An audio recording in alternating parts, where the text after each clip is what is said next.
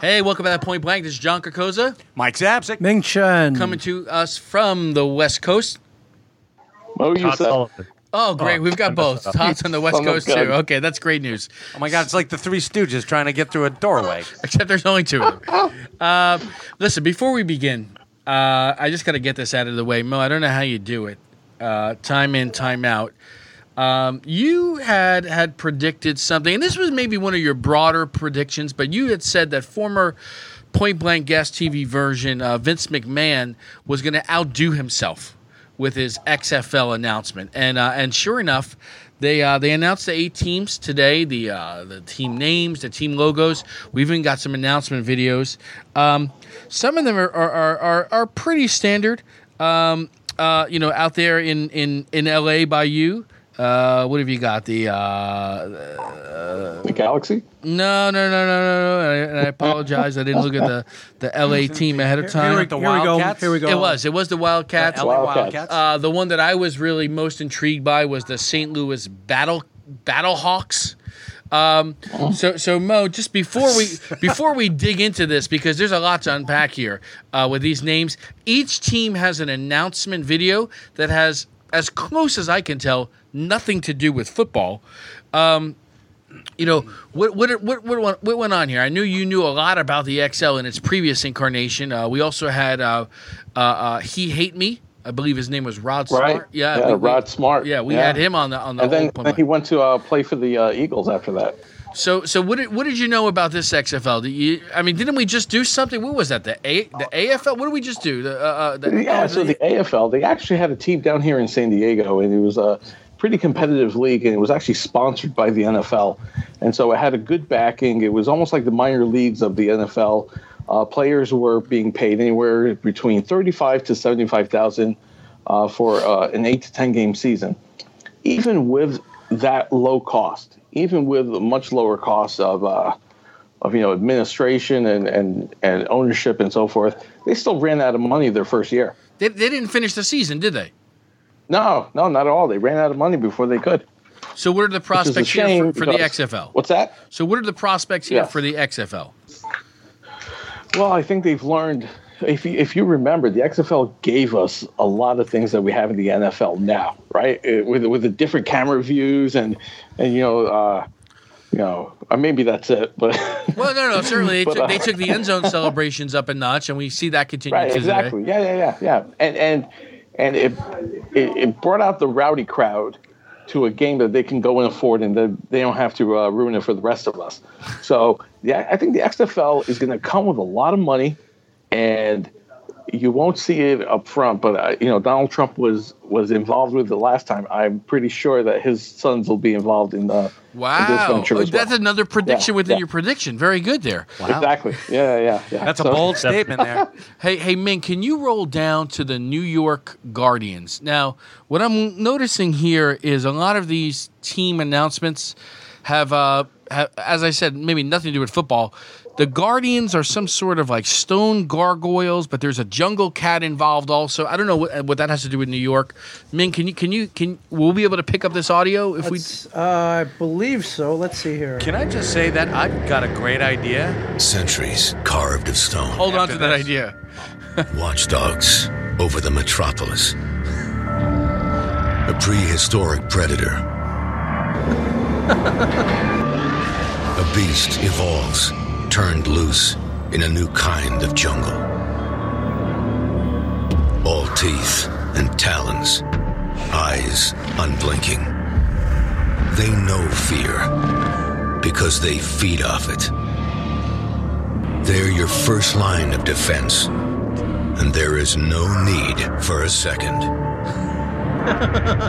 the New York Guardians on duty, February 2020. So I guess no linebackers or defensive backs. They don't. They don't. You can't get past the first line. What's up, Mike? I gotta say that Yeah. that on duty is totally unnecessary. it should have just been the New York Guardians. Go screw yourselves. yeah, It just exactly. should have been giving you complete New York ad. Get the f out of here. yeah. Oh, hey. So so you know i would encourage you to go online and view all eight of these videos i mean they're uh, s- very slick production values, Yeah, of course. yeah. But um, again, I don't know what it has to do with football, but we're, we're entering a new age here. So uh, so good job, Mo. Uh, let's get to breaking news, and and we were talking a little bit about this right before we went on the air, and. Uh, the, the long anticipated Bond 25 uh, was, was finally given a name, and the name is No Time to Die. So, guys, what do you think? The Broccolis are at it again here. Uh, we've seen, uh, uh, well, actually, if you count Never Say Never Again, the unofficial movie, we've already had 25 Bond movies. No. But, but uh, what, what do you guys think? Looking forward to this? Bond fatigue? Uh, Daniel Craig? Uh, what about the name? Mike? Love Daniel Craig. Think Mm-hmm. he's the best of a Bond lot. Uh, personally, my favorite of the James Better than Bonds. George Lazenby. I know. I'm going out on a limb. Okay. Better than Woody Allen. No one's better. It was David Niven. You're thinking David Niven. Okay, Oh, yeah, yeah, yeah. yeah, yeah. Um, I think that I mean he's he's the quintessential Bond. Personally speaking, I'm a little done with Bond. Mm-hmm. I want to see 001 through 006. Interesting. And and you know, over the years, they mix a few in. Yeah. Uh, I think most notably uh, uh, uh, Sean Bean's uh, Alec Trevelyan in GoldenEye. Yes, he was very Uh, good. Uh, very, very good. And like all Sean Bean roles, he does up he- dying. He, does perish. Uh, but uh, but I think there are a lot of stories to tell there. Ming, what do you think? Uh, it's the fourth Bond title. The use the word "die" in it, so uh, I, Oh I, my I God, like it. that Live- many really? Yeah, live and let die. Uh, never. Um, I can't remember the other two. Maybe somebody can chime in. Um, Die another day. die another day. So tomorrow, never, dies. Tomorrow- So I believe that's. Uh, did did we name all wasn't four? there? Uh, wasn't it? Uh, there was uh, like what was that? The Oh, Sean don't Connery- kill me! I don't want to die. Yeah. No. Die, yeah. die, um. motherfucker, the- die. The, Bo- I, I grew up watching the Bond movies. My my dad loved them. Never say die again. Wasn't that uh, the That was Sean? another one. Yeah. That was a Sean Connery one. And uh, you know, '70 it was my first exposure, uh, besides Three's Company, to a lot of sexual innuendo. Oh wow! Uh, you know, your pussy galores, your octopussies. Yeah. Uh, a lot of my, my first exposure to pussy, really. Your odd jobs. Yeah. Well, uh, oh my god! You know. and um, the, the Bond, the I Bond. had to go That's there. awesome. Uh, well, I do like the Bond movies. Uh, you know, we're in a new age now. It's it's tough. Uh, you know, with your John Wicks and your uh, you know your Jason Statham's, it's hard to compete. Jason in this. Bourne's even, and then yeah. your Jason Bourne's. It's Jason kind of Strathairn even. Yeah. Yeah, it's, it's hard to compete in this market. And, you know, now we're in a Me Too era where you know Mm. he maybe he can't be as Bond as he wants to be in the past. So the That should be. That should have been the. Not as. Can't be as Bond as I want to Uh, yeah, be. as nasty as they want to Yeah. be. 2 Live Crew. was Listen, like that James could be Bond. the tagline. We, we, we have yet to see. Uh, Todd, I know uh, during our days of the Bunny Deli Lunch Club, we saw uh, at least several. So that's a very vague number of Bond movies in the theater together. Um, uh, what was the What was the one with with uh, with with Denise uh, uh, Charlie? oh, Sheen? that was yeah. uh, tomorrow never She was dies. like Doc, Doctor Christmas Jones or Doctor. Christmas, yeah, Yeah, exactly. Christmas Jones, That's- something like that. She was like a nuclear physicist. was very believable Jones in the was role, very believable. pronounced nuclear. Oh yeah. nuclear. So what do you th- what do you think about this one here? I, I'm down with it, man. I I, uh, I I think you know Bond is it's a throwback, and I just like to have it keep going. I don't want them to ever end, and, and just find new ways to be relevant. I think um, Daniel Craig's always had that kind of like I don't give a shit air to him in this role, and I think with the fifth version of this, uh, his fifth time around, he'll that'll he'll play that up even more. Um, the I, I mean Ming talking about his uh, experiences with Bond as a as a kid. My memory of that, which I was just thinking about when I read this article about the name, was was in the I, you know 80s as a kid. I went on a on a stretch uh, going to Blockbuster, riding my bike up to Blockbuster Video, and and picking out a different Bond movie, you know, every other day or whatever it was. Which had me a little you No, know, Die Another Day, the old but yeah, I got you, yeah. days. My kids will never understand what I'm talking about. Um, and I, I even like the name. I think it's a throw, like I say, a throwback. I mean, Spectre and, and all these kind of one word titles. Skyfall. They're going back to old school. Um, I like, to, you know, think about does where the punctuation lies in that title. Is it, is it, you know, he has no time to die? It, is it someone saying, you know, is it time to live? And he says, no, time to die. Like, there's a couple different ways that could go, and uh, I'm anxious to see what, how they play it out. Or it could be I know it's time to die. I know, Oh, time to die. Or Jesse, No Vent- time Ve- Jesse Ventura die. in Predator ain't got no time to die. And in his case, it was bleed, but still, uh, I see what you're saying there. Now, Mo, this is this is where this conversation can go a little bit sideways. So we've had 24 opportunities to see a Bond movie. Has any of them Right. crossed your eyes so far? I uh, yes, one has uh, Casino Royale. Okay. With, with Daniel Craig. Yeah. Okay. So this is uh, you know, believe it or not, even though he's the only Bond I've ever seen in a movie, I'm disappointed that Natalie Portman is not going to be the next Bond, given that she's going to be the next Thor. wow. Okay. So, I don't know. yeah, I'm still a Given his little, uh, track record, next week you're going to be saying, Mo, That- that how do could you be- do it? That could be the next Yeah. announcement. Wow, Mo, this is you're breaking new ground here. Listen, there's been a lot of talk that the that the term the Bond girl may be redefined as we go forward after No, Daniel Craig's listen, final listen, movie I know that's as a female coming. Bond. You know, I was Yeah. just yeah, I, I was just I was just uh, kidding there, but I know that's coming, and and I'm just going to enjoy this next Daniel Craig one until. You know, Ming Ming mentioned that you know we're we're in this Me Too uh, you know era, so he won't be as Bond as as what you know you guys have seen before. But uh, Well, we'll see. Maybe he'll go out with as a long as bang. as long as he's a badass, as long as, Literally, as, long as there's an Aston Martin and he's a badass, where it's it's all good. You know, one thing I noticed about this iteration, you know, over his four films, the first one, Casino Royale, very grounded. They were resetting the Bond franchise. So, gone were the gadget watches and the supercars. What what I've liked is over the course of his movies, he has in character begrudgingly embraced each of those classic elements as, as they've layered them on. You know, the car that can drive on ceilings and shoot missiles, you know, all the little d- devices and, and, and, and what you would call it that he gets until, okay, we're not in full Pierce Brosnan mode yet, but uh, but but he is en- embracing more of that classic Bond. So we'll see. Okay, here's our next. You're saying Denise Denise Richards? There's a chance There's she may a ch- come back. there's a That's what I'm hearing. As Dr. Christmas Bonds. We'll take uh, we'll take Teri Hatcher back as well. I mean, spectacular. Okay, so now we've got um, breaking news number two, and this is going to be a disappointment for many, but Greenland is not for sale. Okay, so so Everything's for sale. so so you know our Darn it. our commander in chief, uh, perhaps realizing.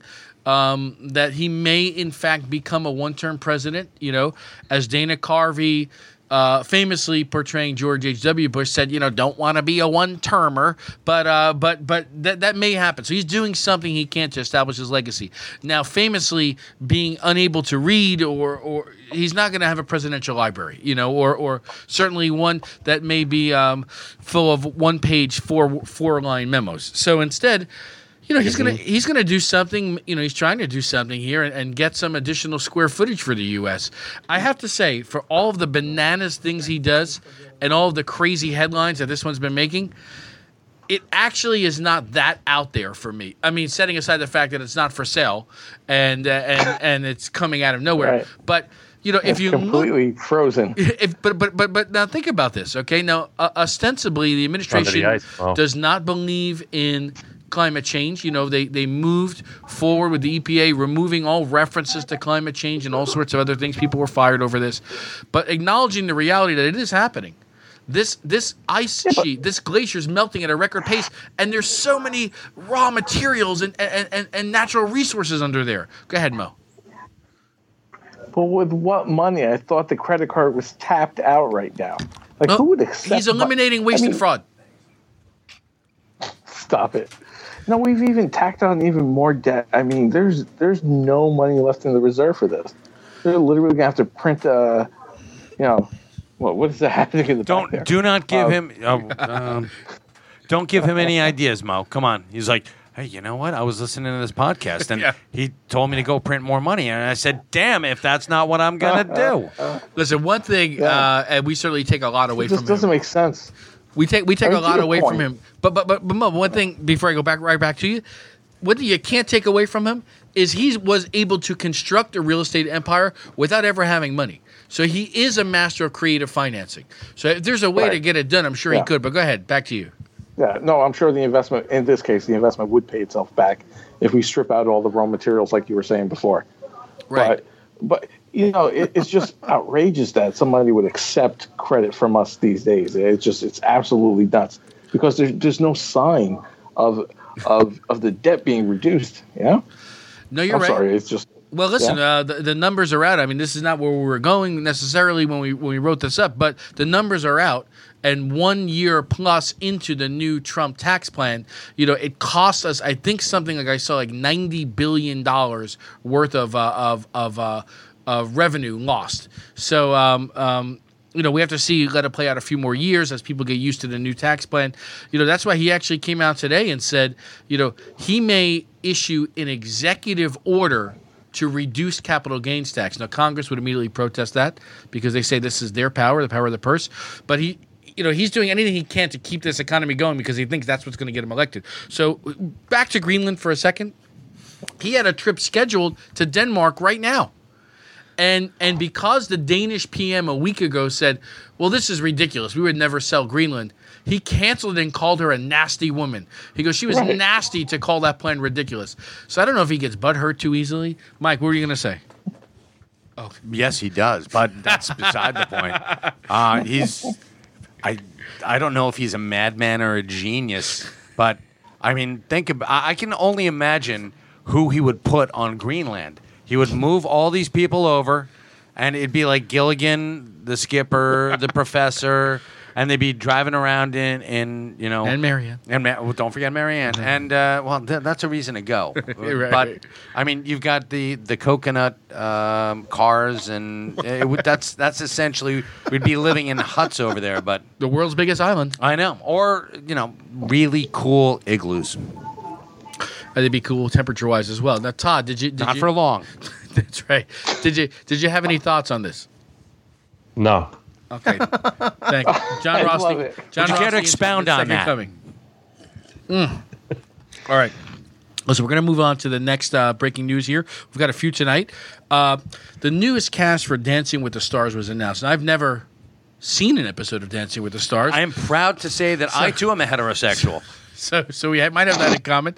I don't know. Are you Am, yeah. proud or or or are you heterosexual? I'm not really sure. Both. Well, you're the one who's Hashtag pride. Yeah, I know. TMZ has linked you and me together, buddy. So I mean, really. I we're not no no they haven't. they, they wouldn't waste that print. But, pi- uh, pi- continue. picking back, piggybacking off our last point here, uh, the Trump administration, Sean Spicer. Sean Spicer was announced as joining the class, uh, or the cast, I should say.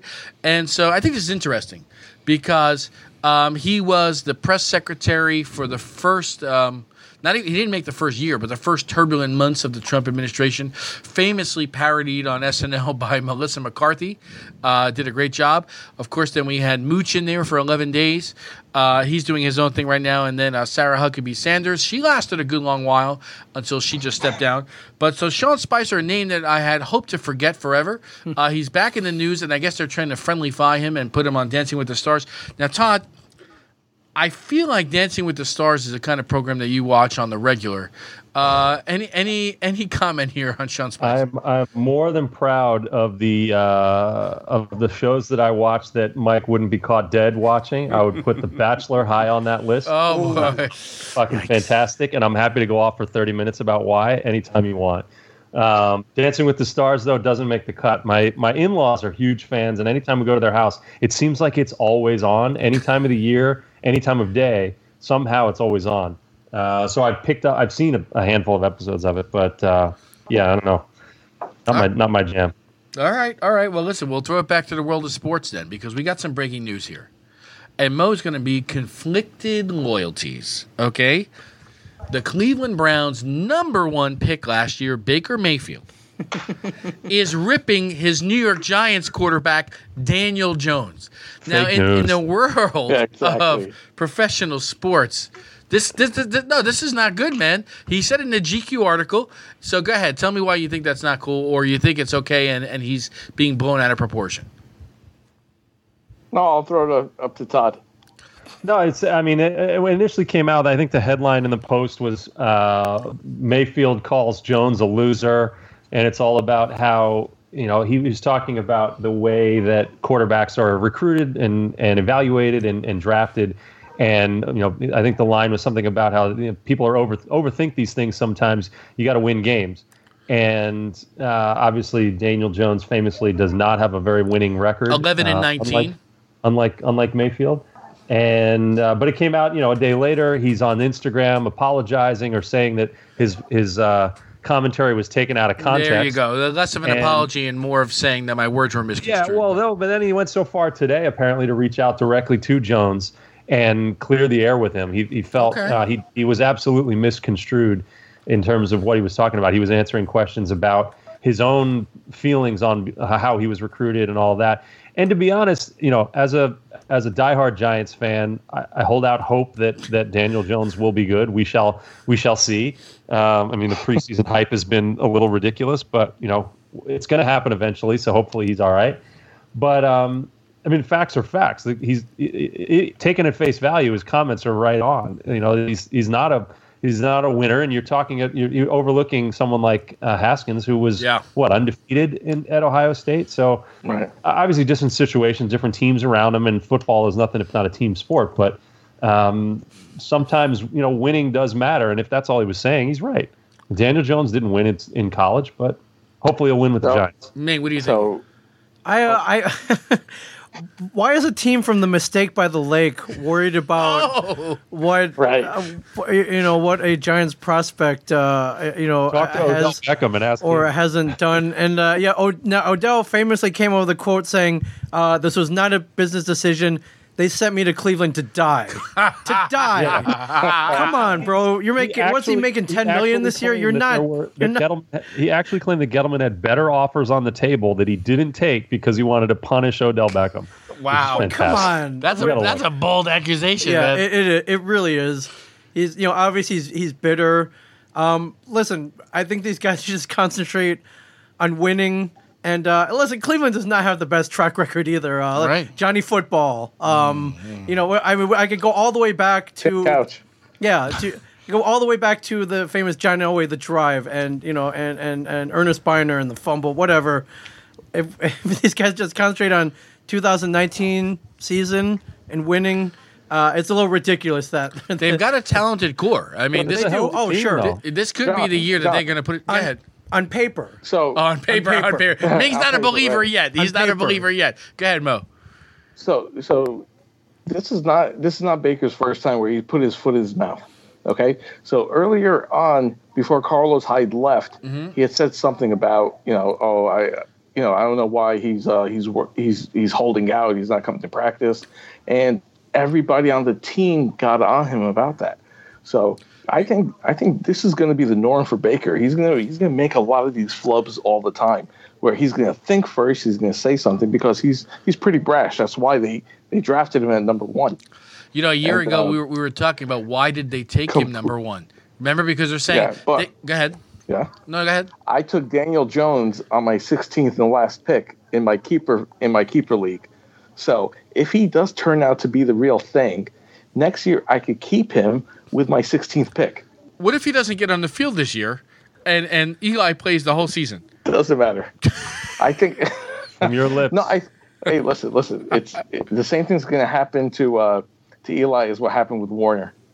You know, there's going Oh, to my- be a change to the guard. And that would be poetic justice. And by the way, we were at that game. Uh, Can uh, we get where- George Setti on the line where for commentary? Warner was Warner was sacked into oblivion and uh, by his former team, the Rams, no less.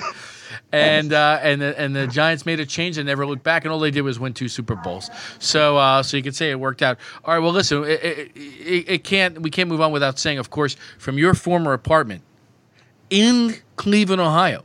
We were able to be out on your deck. We were able to get around the hot tub and able to look down into Cleveland Brown Stadium there. So uh, Make uh, your way through the bevy of supermodels, like push them out of the way, look over that's the right, top that's right.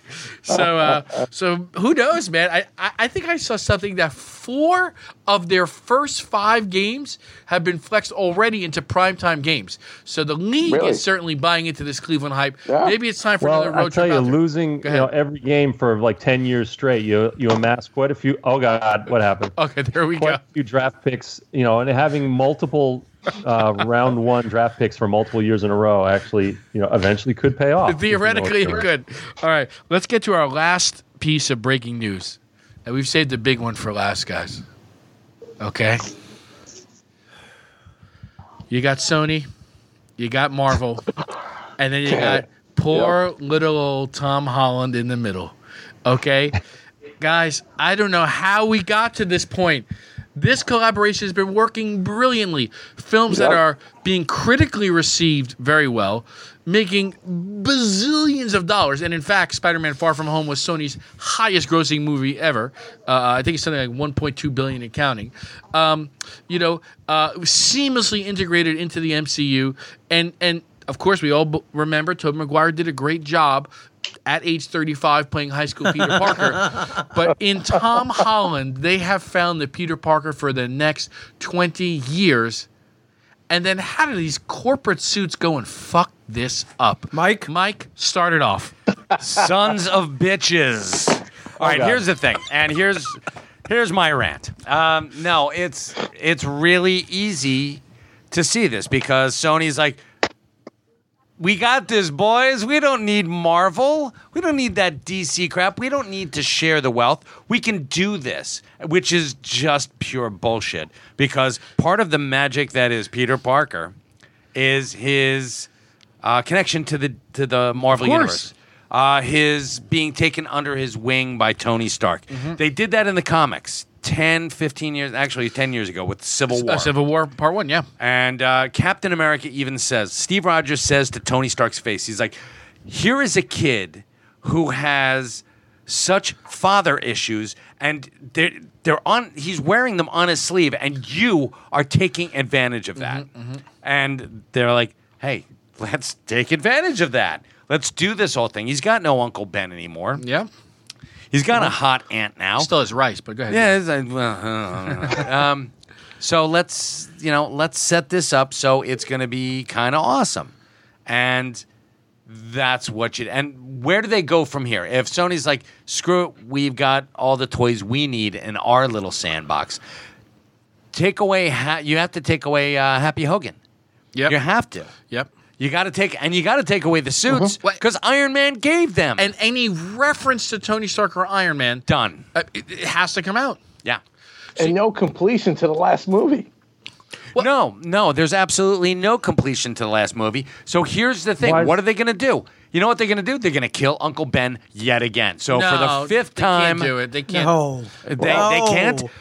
They, Hold on, they hold on. couldn't Why do it can't with you- why uh, can't you Martin pick Sheen. Up, why can't you pick up where the last movie ended and just go into um, him staying in New York for once in his life and dealing with the issue of being exposed as a, as a insular Spider-Man focused Well, they're gonna. story? th- So certainly they're gonna have to do that, uh, without reference to him going to space, without even reference to Mysterio, who they tied his origin Well, to Tony Stark. and they doesn't can't have- av- doesn't own the rights to space. I mean, like he could They talk can't about that. They stuff. can't You gotta get reference the creative. snap, which is seminal Right. in what's Right, or would they happening would right they now. call it in, in Far From Home the blip? you The know? blip, yeah. Oh, the, the blip, Blip, is when blip, they came yeah. back. Yeah, when they.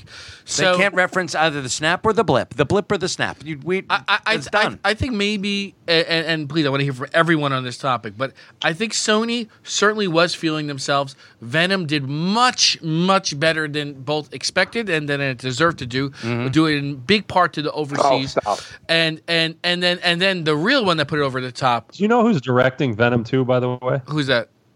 is it me? No, who who, Oh. who, who is it? Oh, it's uh, um, what's his name? Andy Serkin.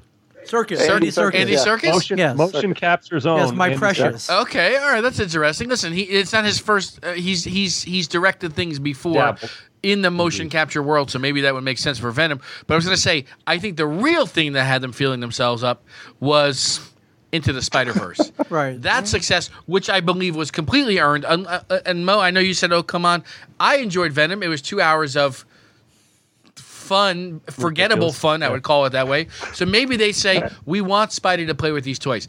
I also think their next film is is that going to be Morbius, the Living Vampire. Yes, I believe that. I think I, I I don't think that's going to do the same thing, and then that might bring them back maybe down to he's earth. sparkly. Ming, go ahead. I um I read a quote where this is basically like uh um comparing the Chicago Bulls going, we know what, we don't need Michael Jordan anymore. We're we're good with Scottie Pippen, Horace Grant, and Dennis Rodman. my- Which of course, as you know, uh, How'd would- that work out? that did, that did not work out. Uh, when he went off to play baseball, that did not that did not work out at all. So, um, I mean, I think we kind of saw this coming. Uh, what ruins all good things? Money Yeah. money. And uh, if I if I had the numbers correctly, I think currently Marvel's getting what five percent of the gross right now. Correct. And now they want fifty. And do they deserve fifty? Absolutely, they do. Right. Absolutely. Sony doesn't want to give that up, which you know I can understand. But who loses? Us. We all lo- lose. that's right. We lose as the fans. And You know what? If they want 50%, they'll settle for 25%. you think so? I know so. Well, uh, and, and now they're what's what's better, zero or 25%? And I'm going to tell you something else. It's not even that clear cut. It's not that clear cut. Sure. It's not that Marvel went from five percent to wanting fifty percent. Right. They went from five percent of first dollar gross, Yes. which you take off the top, Right.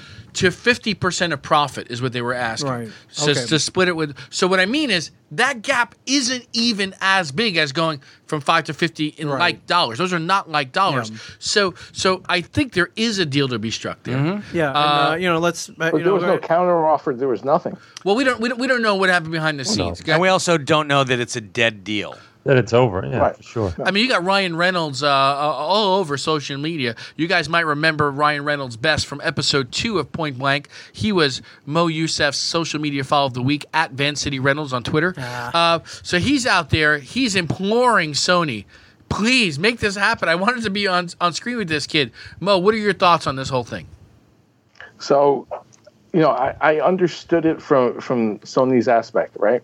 They said, you know, we could take it from the angle of Venom worked really, really well. We were surprised by it, and Spider Man's got this huge, huge array of, of, of guys that he's going to go against. I mean, he, he went against Doc, Doc Ock, right? Yeah. It was a it was a really, really good movie. Then he they could do Kraven the Hunter, you know, and and, Yeah. and so forth. There's there's no limit as to you know who they, they could throw out there. And in fact, I think Pat mentioned it. Uh, I think Mysterio is owned by Sony, so they could certainly bring you know they could they could certainly bring him back or or you know Well, they, or they, do whatever. they just have to tweak it a little because could- his origin yeah, well, they they made Tony Stark him, related. yeah? yeah. Yeah. So I understood it from that that respect, but I'm I'm wholeheartedly with you guys, and it would just crush Mm. the momentum. And and to be honest, I think they could pull it off once. They could they could they could have one good movie, but I can't see them having a great direction on where the whole franchise is going to go. I mean, it's a franchise that's going to make money regardless. To me, it seems like they have a very right? Short they're memory. just going to reboot it. You know, you you know that's what they're going to do. Well, that's what I'm saying. They have a very short memory because they rebooted the Tobey Maguire series into the Andrew Garfield series, and the first one was eh, but that second one with uh, Jamie Foxx and uh, and uh, and Paul Giamatti as the Rhino. I mean, I, Right. so that's what we're headed for. That's exactly what we're headed for. all right, Todd. You know, you work for one of these corporate megaliths. What's what's your take on this here? I've, I've, I've already kind of voiced it. I mean, it, I agree with you guys. It sucks. I'm a huge fan of the new Spider-Man. Uh, that all of that said, um, I mean, we're blessed to get to get all these stories and all these movies, and look at the characters that they're already coming out with in the next phase. It's like all kinds of guys I've never heard of, but you guys are all excited about. Uh, drink some hard, Mo. Good luck. Um, so I mean, it's it's we're we're whining over uh, you know over stuff that I think I think we'll, I think it'll all be fine. I think we're going to have some fun with wherever they go with it. To be honest, I um I, I've never been a huge fan of how I love the Spider-Man. I love this, the movies they've made and the stories they've told, but it has it has gotten a little bit, for my taste, kind of just out of his world, Yeah. where literally where he's off, you know, fighting uh, aliens in space right off the bat. I mean, that's something that you get to um, w- maybe way down the line. I, I'm happy to see him, as I say, potentially play a little more around in, in New York and um, Yep. tell some more contained stories. So be a friendly neighborhood Spider-Man. Yeah. well, we'll give that a shot. Why not? um, and you Did know, that ever what, work? See what you got with some of his classic villains, and uh, and, and go from there. Listen, I- Never did see the uh, the the the one with uh, that you just mentioned, the Spider-Man. What Spider? I forget how the into, name. the, Spider-Verse? into the Spider Verse. Into the Spider Verse. No, no. Into the Spider Verse is one of the best comic book movies made in the past ten years. Oh, away from home. Yeah. Far from home. No, the one with, uh, with uh, Andrew Garfield, the second one. Oh, uh, Amazing Actually, I Spider-Man don't think I saw either of those. Now that I think about it, it just Well, they're I- I- I don't eminently know. forgettable, so not, not, not a lot no- going on yeah, there. no Well, need. isn't it Andrew Garfield's like 80th birthday today? Uh, listen, Todd, you're, you're you're correct in your approach. I just don't know why they have to be mutually exclusive. The next Spider-Man movie by Sony, can still be co-produced by Marvel, get some crossover action, but he's in his town. That first Yeah. movie, Spider-Man: Homecoming, which which you know I, I, I, a year you know whatever was it two years ago we were here on Point Blank and raving about it uh, in terms of top top five movies of the year. You know they they, they managed to get the spirit of John Waters' high school movies. They captured Yeah, was great. everything perfect about it, and in terms of a of a real threatening and relatable villain in Michael Keaton's Vulture, who is still out there and available for use possibly in the next movie. So um, I do hope they can get this sorted out. I don't know what Kevin Feige does on these movies. Uh, you know, this was another sticking point. Like he's going to produce, he's not going to produce. If it just need him to give his blessing on a movie, Sony's Sony's drop of the quote about how Yeah. the, the whole Yeah, reason it fell apart was because Disney's saying he's too busy to work on it is, is just classic. oh my god, I mean, listen- I'm, I believe it, but it's pretty funny that, that that they're saying that's the reason. this is the age we're in. All right, so we can all agree. Hey man, one last. Yes, you said go. that was the final breaking news, but I'm there's one uh, that I picked up recently that I was surprised you didn't mention um, in the in this sort of tangential comic book world, which is the return apparently of Keanu Reeves, Oh, Oh, to the Matrix universe. And, and now Lana Wacha- Wachowski Uh, uh, a, a new sequel to the Matrix. What are your thoughts on that one? So, so you know what? I have to say, I thought I was pretty plugged in. That one caught me flat-footed. When I heard about that, I was just flabbergasted. I, I thought that story was over. There's nothing else to tell. But, uh, but here's the thing: they realized that Keanu Reeves is still the same age as he was 20 years ago. So why not go ahead and bring. Neo back? Who's excited about this movie? I uh, I I thought they would have rebooted it before they continued it. Mm-hmm. But uh, I mean, the Matrix world is very big, Yeah. and uh, you know, while the last uh, Reloaded and Revolutions were garbage, they were not Yeah. good. Uh, I think uh, you know we're, we're in a different time now, and you know, Keanu's is hotter than he was back then, arguably. Yeah. Uh, Good I, point. I mean, I'm I'm sure these two. I want to say call them guys, but they're. I, did they both have sex changes? I think the Am second, I right the, on se- that? the second They one did. just also did. Yes. Yeah. yeah. Yeah, they did. Uh, you know, I'm, Lana, Lana, and Lily now. Okay, that makes sense. Yeah, and they had uh, what Speed Racer, and uh, you know, you had a couple weird. underrated movie as far as I'm concerned. By the way, I may be the only person that loves that movie. Yes, Ju- Jupiter Ascending. You're a big fan. still didn't see that. That was a good movie. Uh, It's Clou- on my uh, Clou- queue. Cloud Atlas, uh, which our Yeah. friend Taylor Allen like warships. Uh, these guys are great storytellers. So They I'm are. sure they've been sitting on something in the Matrix universe. I'm sure they want to redeem themselves, perhaps. Yeah. Much like uh, Neo redeems himself at the end of uh, Revolution. So uh, yeah, I've great. I but uh, like you, it came out of left field. I thought I thought we were done as well. I thought they told everything they had to tell. I can't wait. I love the first Matrix. It's it's Mm-hmm. Yes. a great. I- Go ahead, Todd. No, I was going to say I, I have to. I, I consider the first Matrix as as one of very few perfect movies. Yep. I mean, it is Yum. it is flawless in terms of the story it's telling, combined with the uh, effects and, and use of technology, combined with the the characters, the acting. Like it all just comes together where there isn't a wasted frame in that in that movie. Um, to then spin out into the two sequels, which that that had a lot of interesting ideas and stuff. But they didn't live up to the promise of the first one. it, no, that's an understatement. It was a little bit all over the place, but um, it, it's interesting to think. You know, how- what was that? Twenty years ago? What 99, that story 98, is 99, yeah, now? 99. In, in today's day and age, and you know, in terms of the role that the internet and all that has in our lives, and uh, like, is there a is there a take on that that is relevant um, that that could be really interesting? So yeah. Well, listen, are, are we all just uh, you know you know flesh bags plugged into the neural net to uh, to uh, you know fund some greater enterprise? Ostensibly, yes, that's what we're all doing these Yes. days. Um, and that was all. Well, we're talking. We're talking what two character? I think two characters who died and a director who changed gender. So let's see what they've got to say. You know, one, one thing you mentioned, uh, Ming, you said about how how the universe of the Matrix can be so big. When they had that Animatrix, I don't know if you remember that. Oh, of course, You know, yeah. like all those different little stories, Yeah. uh, and, and and that that gave you a taste. So Yep. maybe they do go a different direction with this, and maybe Well, then again, to get this greenlit, they probably had to have him be top billing. He it- it is going to star Neo. I mean, it's not going to be. Oh, sure. He's going to drop in Yeah. the way uh, uh, uh, uh, uh, your boy Vin Diesel dropped in at the end of Tokyo Drift. Yeah, Still right. haven't seen it. Don't worry, Yeah. Mike. That- Uh, boy. but uh, but okay, listen. So good good call, Todd, on the breaking news there. I just want to take a second. Let's pause, regroup, talk about some of the craft beer we're drinking tonight. Okay, so in studio here, uh, I picked this up at Kane on the uh, ANTEAD release day a couple weeks back. That's ANTEAD and Night to End All Dawns. We're going to talk about that Oh in a man, future and episode. uh, yeah, that was a big release. You so you went, waited in line. C- correct, correct. Well, we were able to maybe not wait in line as much uh, Oh, with some uh, okay. inside the industry. Uh, yeah, but um, but uh, but Todd, we're gonna wait on that one till you're back in studio. Uh, but what we did pick up were some other ones, and this is picture in reverse. Okay, so now what is picture in reverse? This is a rye barrel aged, rye barrel aged old ale. So old ale is is is you know at first glance that's a very vague nomenclature for a type.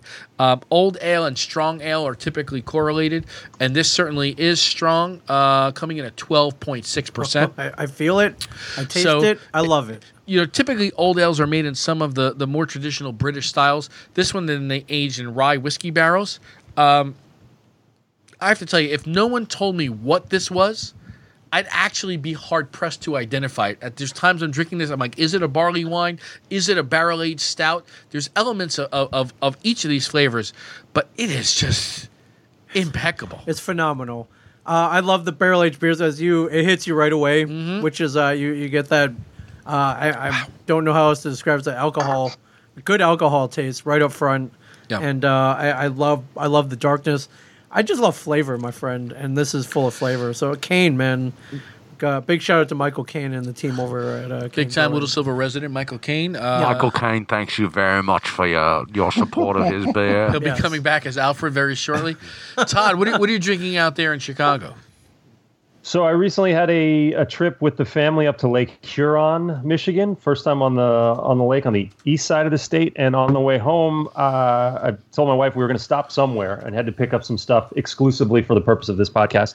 And uh, I did a search for the best breweries in in Michigan. And I've she was to a- thrilled. Got it. Okay, go ahead. she was excited about that. Um, I've been to a, a couple of them. Founders, obviously in Grand Rapids. Jolly Pumpkin's a good one uh, right there in Ann Mm-hmm. Arbor.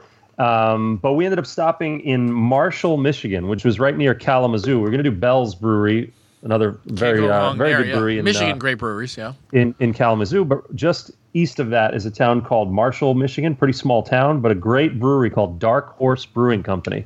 Oh. And they had a beautiful brewery with a big open outdoor space, space for like bands to play, picnic tables, an upper deck area, um, a, a big kind of tap room, uh, and everything. So it was, I was very impressed. It's it's kind of a small town, but a, they had a gorgeous spot right on a on a little river there. And I'm drinking. I had a uh, array of beers. I did a I did a sampling and uh, had this, and and then went and picked it up from their shop. This is called Reign in Blood Orange Pale Ale, and uh, I'll just read you the the uh, the Sound- summary here. Our tribute to the scary. late Jeff Hanneman and the greatest band of all time, Slayer. This pale ale is brewed with flesh, fresh blood oranges and blood orange juice, hand squeezed at the brewery. Should be enjoyed fresh and paired with delicious heavy metal. Slayer. So it's uh, it's a badass beer, but it th- they um, it's delicious. It's a really good summer beer. It's a, a relatively light beer. I think what five five percent uh, ABV, and but with a tinge of blood orange in there, just gives it a little kind of sweet bitter uh, hint to it, which is nice. I I've got a couple others, so we'll see what I get. I to. love that former point blank guest, craft beer aficionado, heavy metal fan, Jeff Welker, would be all over this. If you have any left, send some out. We'll make sure it gets in his hands. Now, Mo, we don't want to leave you out of this. Okay. I saw you in I mean, you could. Some, They, the, the the board is just uh, on fire right now, man. oh yeah, okay. I, A I, lot of a lot of uh, beer aficionados out there. It's good. It's good to see. okay, well, I, but I saw you drinking, imbibing some sort of beverage there. What do you have tonight?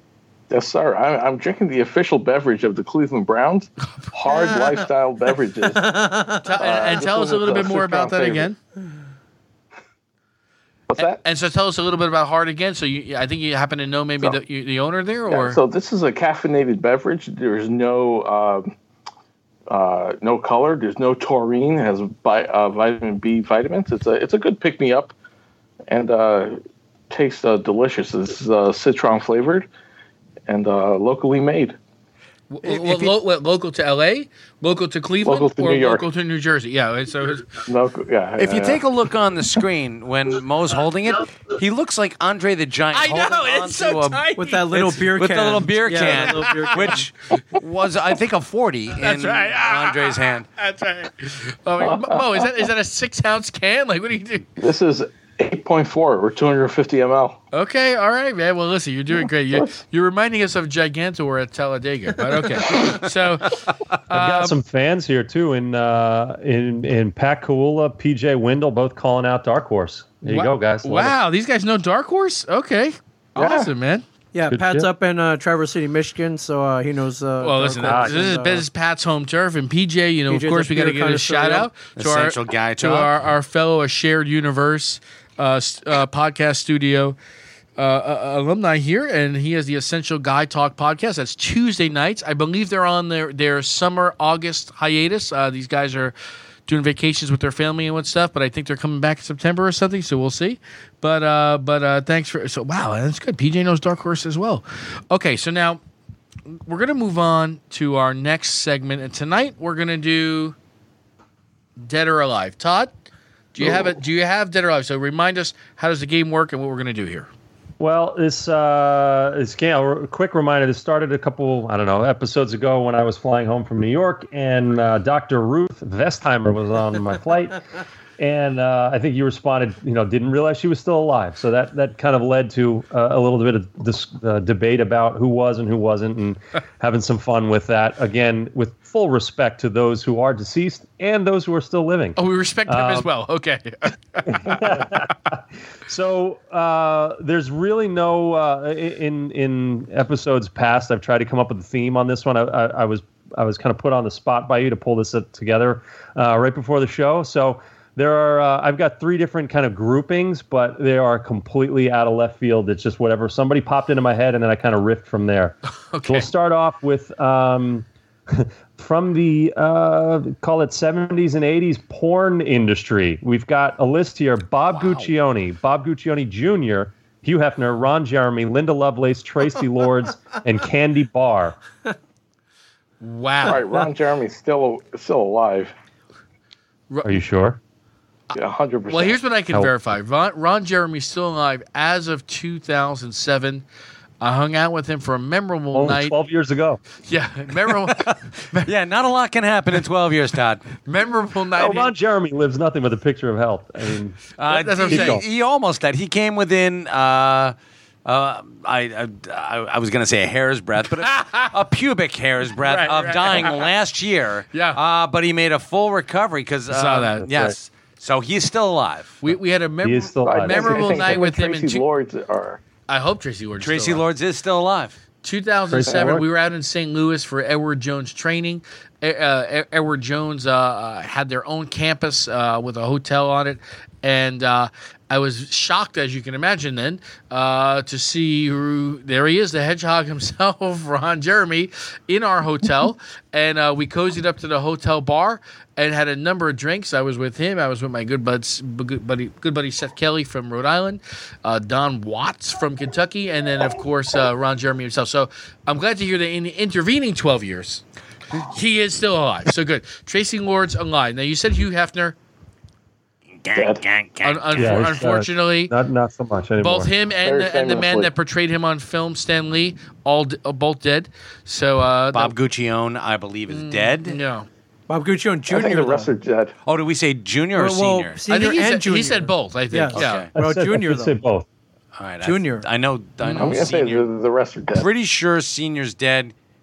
Uh, Candy Barr. That's a tough one because uh, as much as I like to think of myself as a connoisseur of the golden age of porn, uh, not. I, I, I don't recognize that either. If you would have come with Linda Lovelace, uh, I would have. Re- It's on the list too. oh, Linda No, was Lovelace she- is was she- dead. Unfortunately, passed She away. is. She is. I Unfortunately. look at Mike Zapsik with with vigor Oh. and knows that she's Enthusiasm. not, not And with us. I got them I asked, enthusiasms. uh, yeah, an, an actual question I asked my wife with, or uh, right before this show, with no explanation whatsoever, is can you name a female porn star?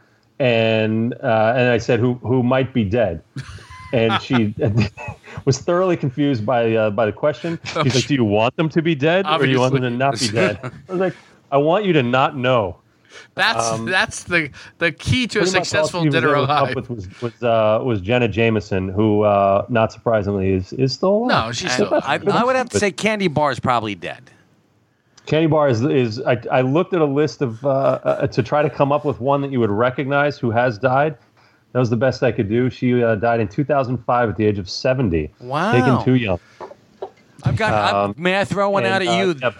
oh yeah, you got to hit him back. I need to throw one out at you, Todd. This is um, the devil in and the devil in Miss Jones herself, Georgina Spelvin, dead or alive?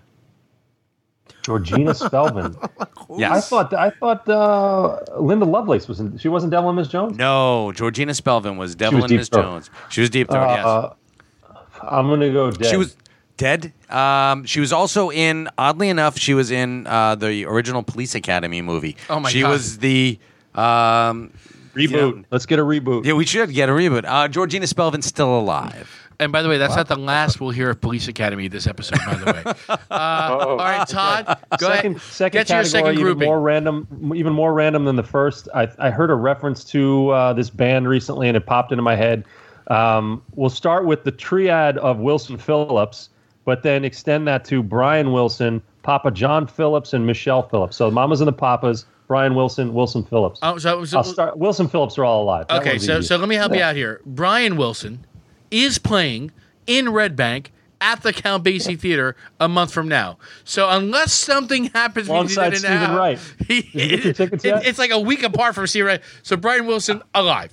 Okay. So Papa John Yep. Phillips. Papa is- John. If he were alive today, I know a lot of parents who would probably kill him. Right, right. Because of Oh what my happened God. with Mackenzie Phillips, or lo- well, Right. what she said happened. I, Right. And I'm gonna. I'm gonna say- go with her on I'm this gonna go. one, 'cause Yeah, she looks fucked up enough to make yes, it- exactly. And I mean, she started uh, doing drugs at like what? Twelve. She says ten. So the John, Drew John, Barrymore- John Phillips is gone. He's gone. John Um, Phillips long gone. 2001. He was only 65. Michelle Phillips is still with us. I think she's the last surviving member of Mm. the Mamas and the Papas. 75 years old, going strong. She probably still looks great. She looks fantastic. All right, last set we've got. Um, this is another obviously completely random one. I'm going to do Tony Robbins, Jack LaLanne, Elaine LaLanne, and Richard Simmons. All right, so Jack LaLanne is is no longer here. Richard is. He's the most fit corpse Simmons. out there. What's the whole point of working out? He's dead anyway. What's the point? Are you sure Richard Simmons? No, that, that was that lived- was a famous podcast uh, last year. They were searching for trying to Richard- find him whether or not he had died. Richard Simmons But, is uh, alive. He's a recluse Yeah. or something. though, 71 years old. Tony and- Robbins. Uh, still alive, isn't he?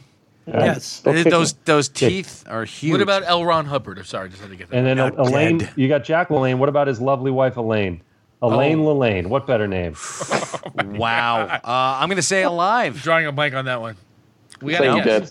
She's alive. She is 93 years old. Wow. Still doing the Jack And she, LaLanne workout. she took Jack's place and she Yeah. swims across the English Channel with 20 tugboats in her teeth. Yes.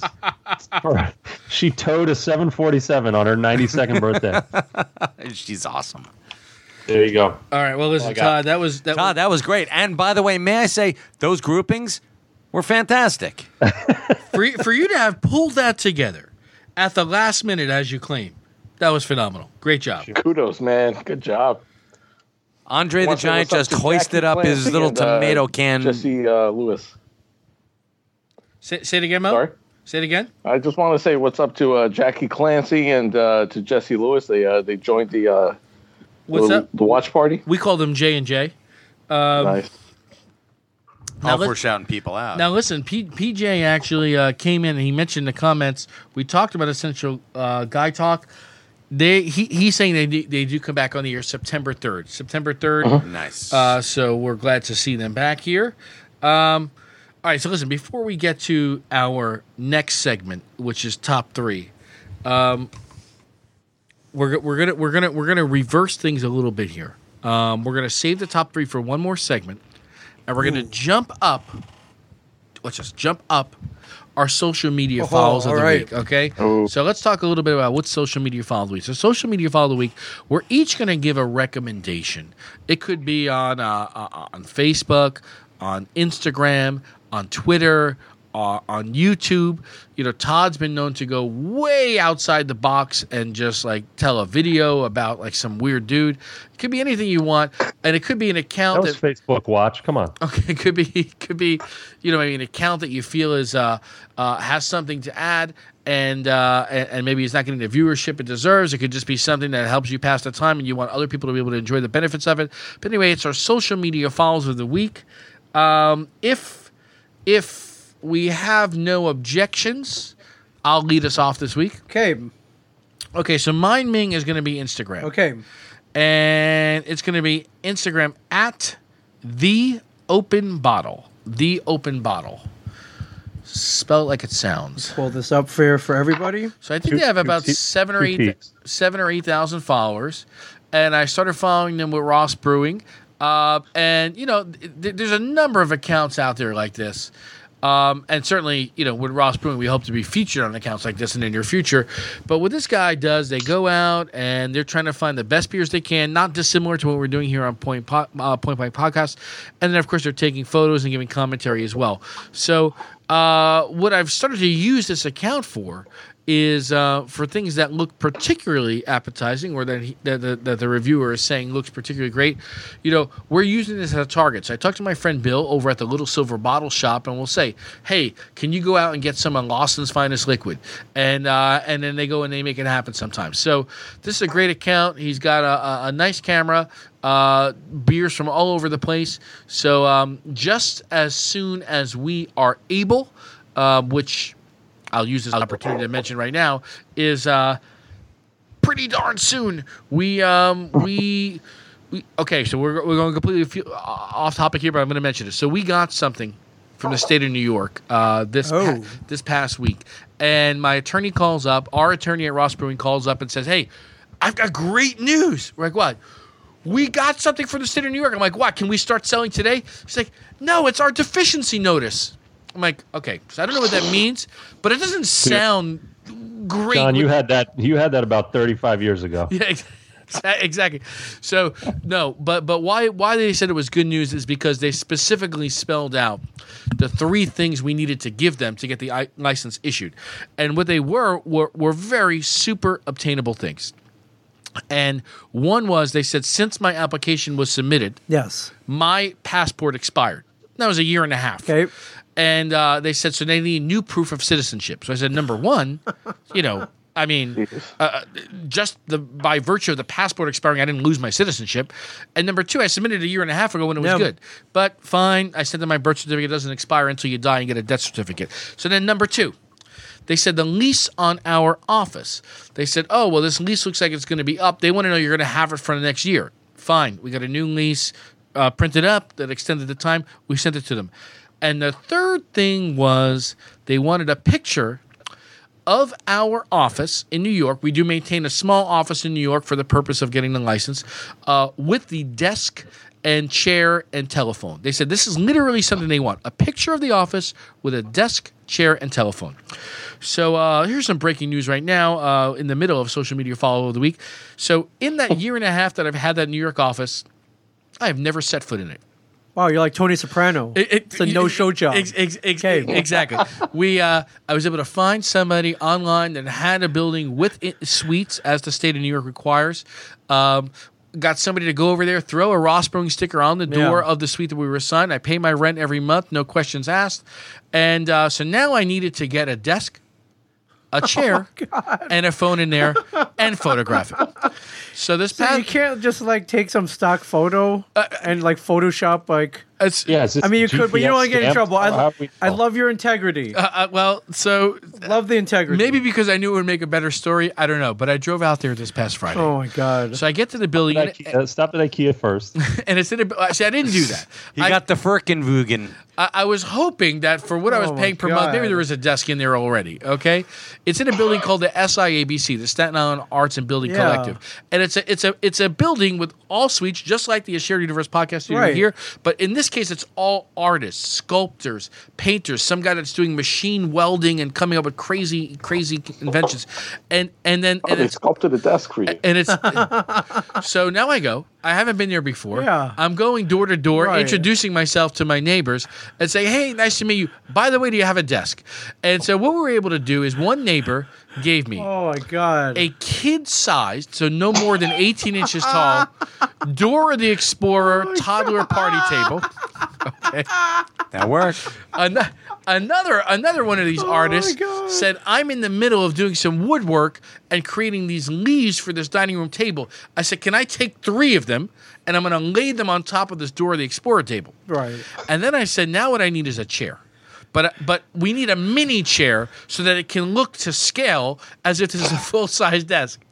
And so we found a third artist in there that happened to have a mini chair. Yeah. So we put all this together. Holy I took a step back, took a picture of the room with the Ross Brewing sticker on the door. We submitted it to the state. Those were the three items for our deficiency notice. Do you have it on your phone? Can you I- send it to me? I, I'm going to send it to you. okay, I'm I'll see if I can get it up for every. I, we have to see this. The- the- it- Yes, I we mean, actually my do. God.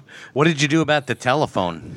Oh, oh uh, yeah. Did anyone have a rotary phone? no, no. No. I brought it. I did bring a phone from home. However, however, when I got there, Kel Surprise, there was nowhere within the suite to plug the phone in. So I, Right, of course. so I just so here's the first one I'm sending you, Ming, okay, I'll see is of the raw materials that we used to put this together. All right. And then the second one is of the assembled product. Okay. So, um, but in the event, so we got way far afield from social media files of the week. No, all of which was to say great story. that since we uh, since we gave the state what they're asking for, we're expecting that approval imminently, and our stuff is going to be for sale.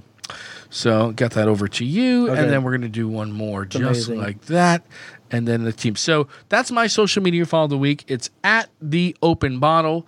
Uh, Mohammed, why don't we throw it out to you, and you tell us who's your social media follow of the week, my friend. By the way, Ming, you'll see that when you get this picture, we also managed to throw a um, a Ross Brewing uh, hat on the desk to make it look even more official Homie. and I found a piece of paper somewhere to make it look like we do office work. So, uh, so you're gonna get I that. it. You're gonna get that picture momentarily. Mo, who's your social media follow of the week? So this is a Twitter account. It's at Unbalanced Memes. Unbalanced memes. Yeah. Is that spelled the usual way? Memes. Yep. Okay. So I also wrote it on the uh, Got it up now. Chemically On the little unbalanced message memes, board. everybody. All right. And so these guys, you know, this is almost an extension from uh, Rex Chapman. If you go three down and just check out the video, So I, uh, we remember when you had Rex Chapman. Oh wow, that's Oh a man, whoa, This guy's that's sledding down an escalator, and now Then there's security's security trying to get them. Oh my god. chasing after. Wait, him. where is this? Is this outdoors in Vegas? no, this is in the mall. So look, the security pretty crazy. security is eyeing them warily because they suspect something's about to happen. Oh, they know, they know it's coming. But Paul Blart can't do a thing about it. Oh no! Oh, And now this one's off to the races. Well, she's not off to anything. That was But just see, a- it looks like it's outdoors. that looks like it's on the Vegas Strip. I have to say, Ming, uh, scroll down a little bit. Let's see some of the other the unbalanced memes here. Which one are you talking about, Mo? Some some may not be for public consumption. Okay. Oh, so these are some of them are not suitable for work. You're saying? Well, yeah, they're not. All right. Yeah, All right. Well, that's perfect for a point blank podcast then. they're they're a little coarse, if you will. but anyway, they they throw a ton of content on there day after day after day. Um, you know, you, you see uh, human misery. Oh, Uh, you just see a lot of a lot of funny Wow. stuff. Uh, people getting hurt. Um, actually, the uh, the uh, the Queen of England, you know, putting up a couple of swords. It's just just a lot of funny, funny stuff. is there any stuff with people Pass the time. falling or no?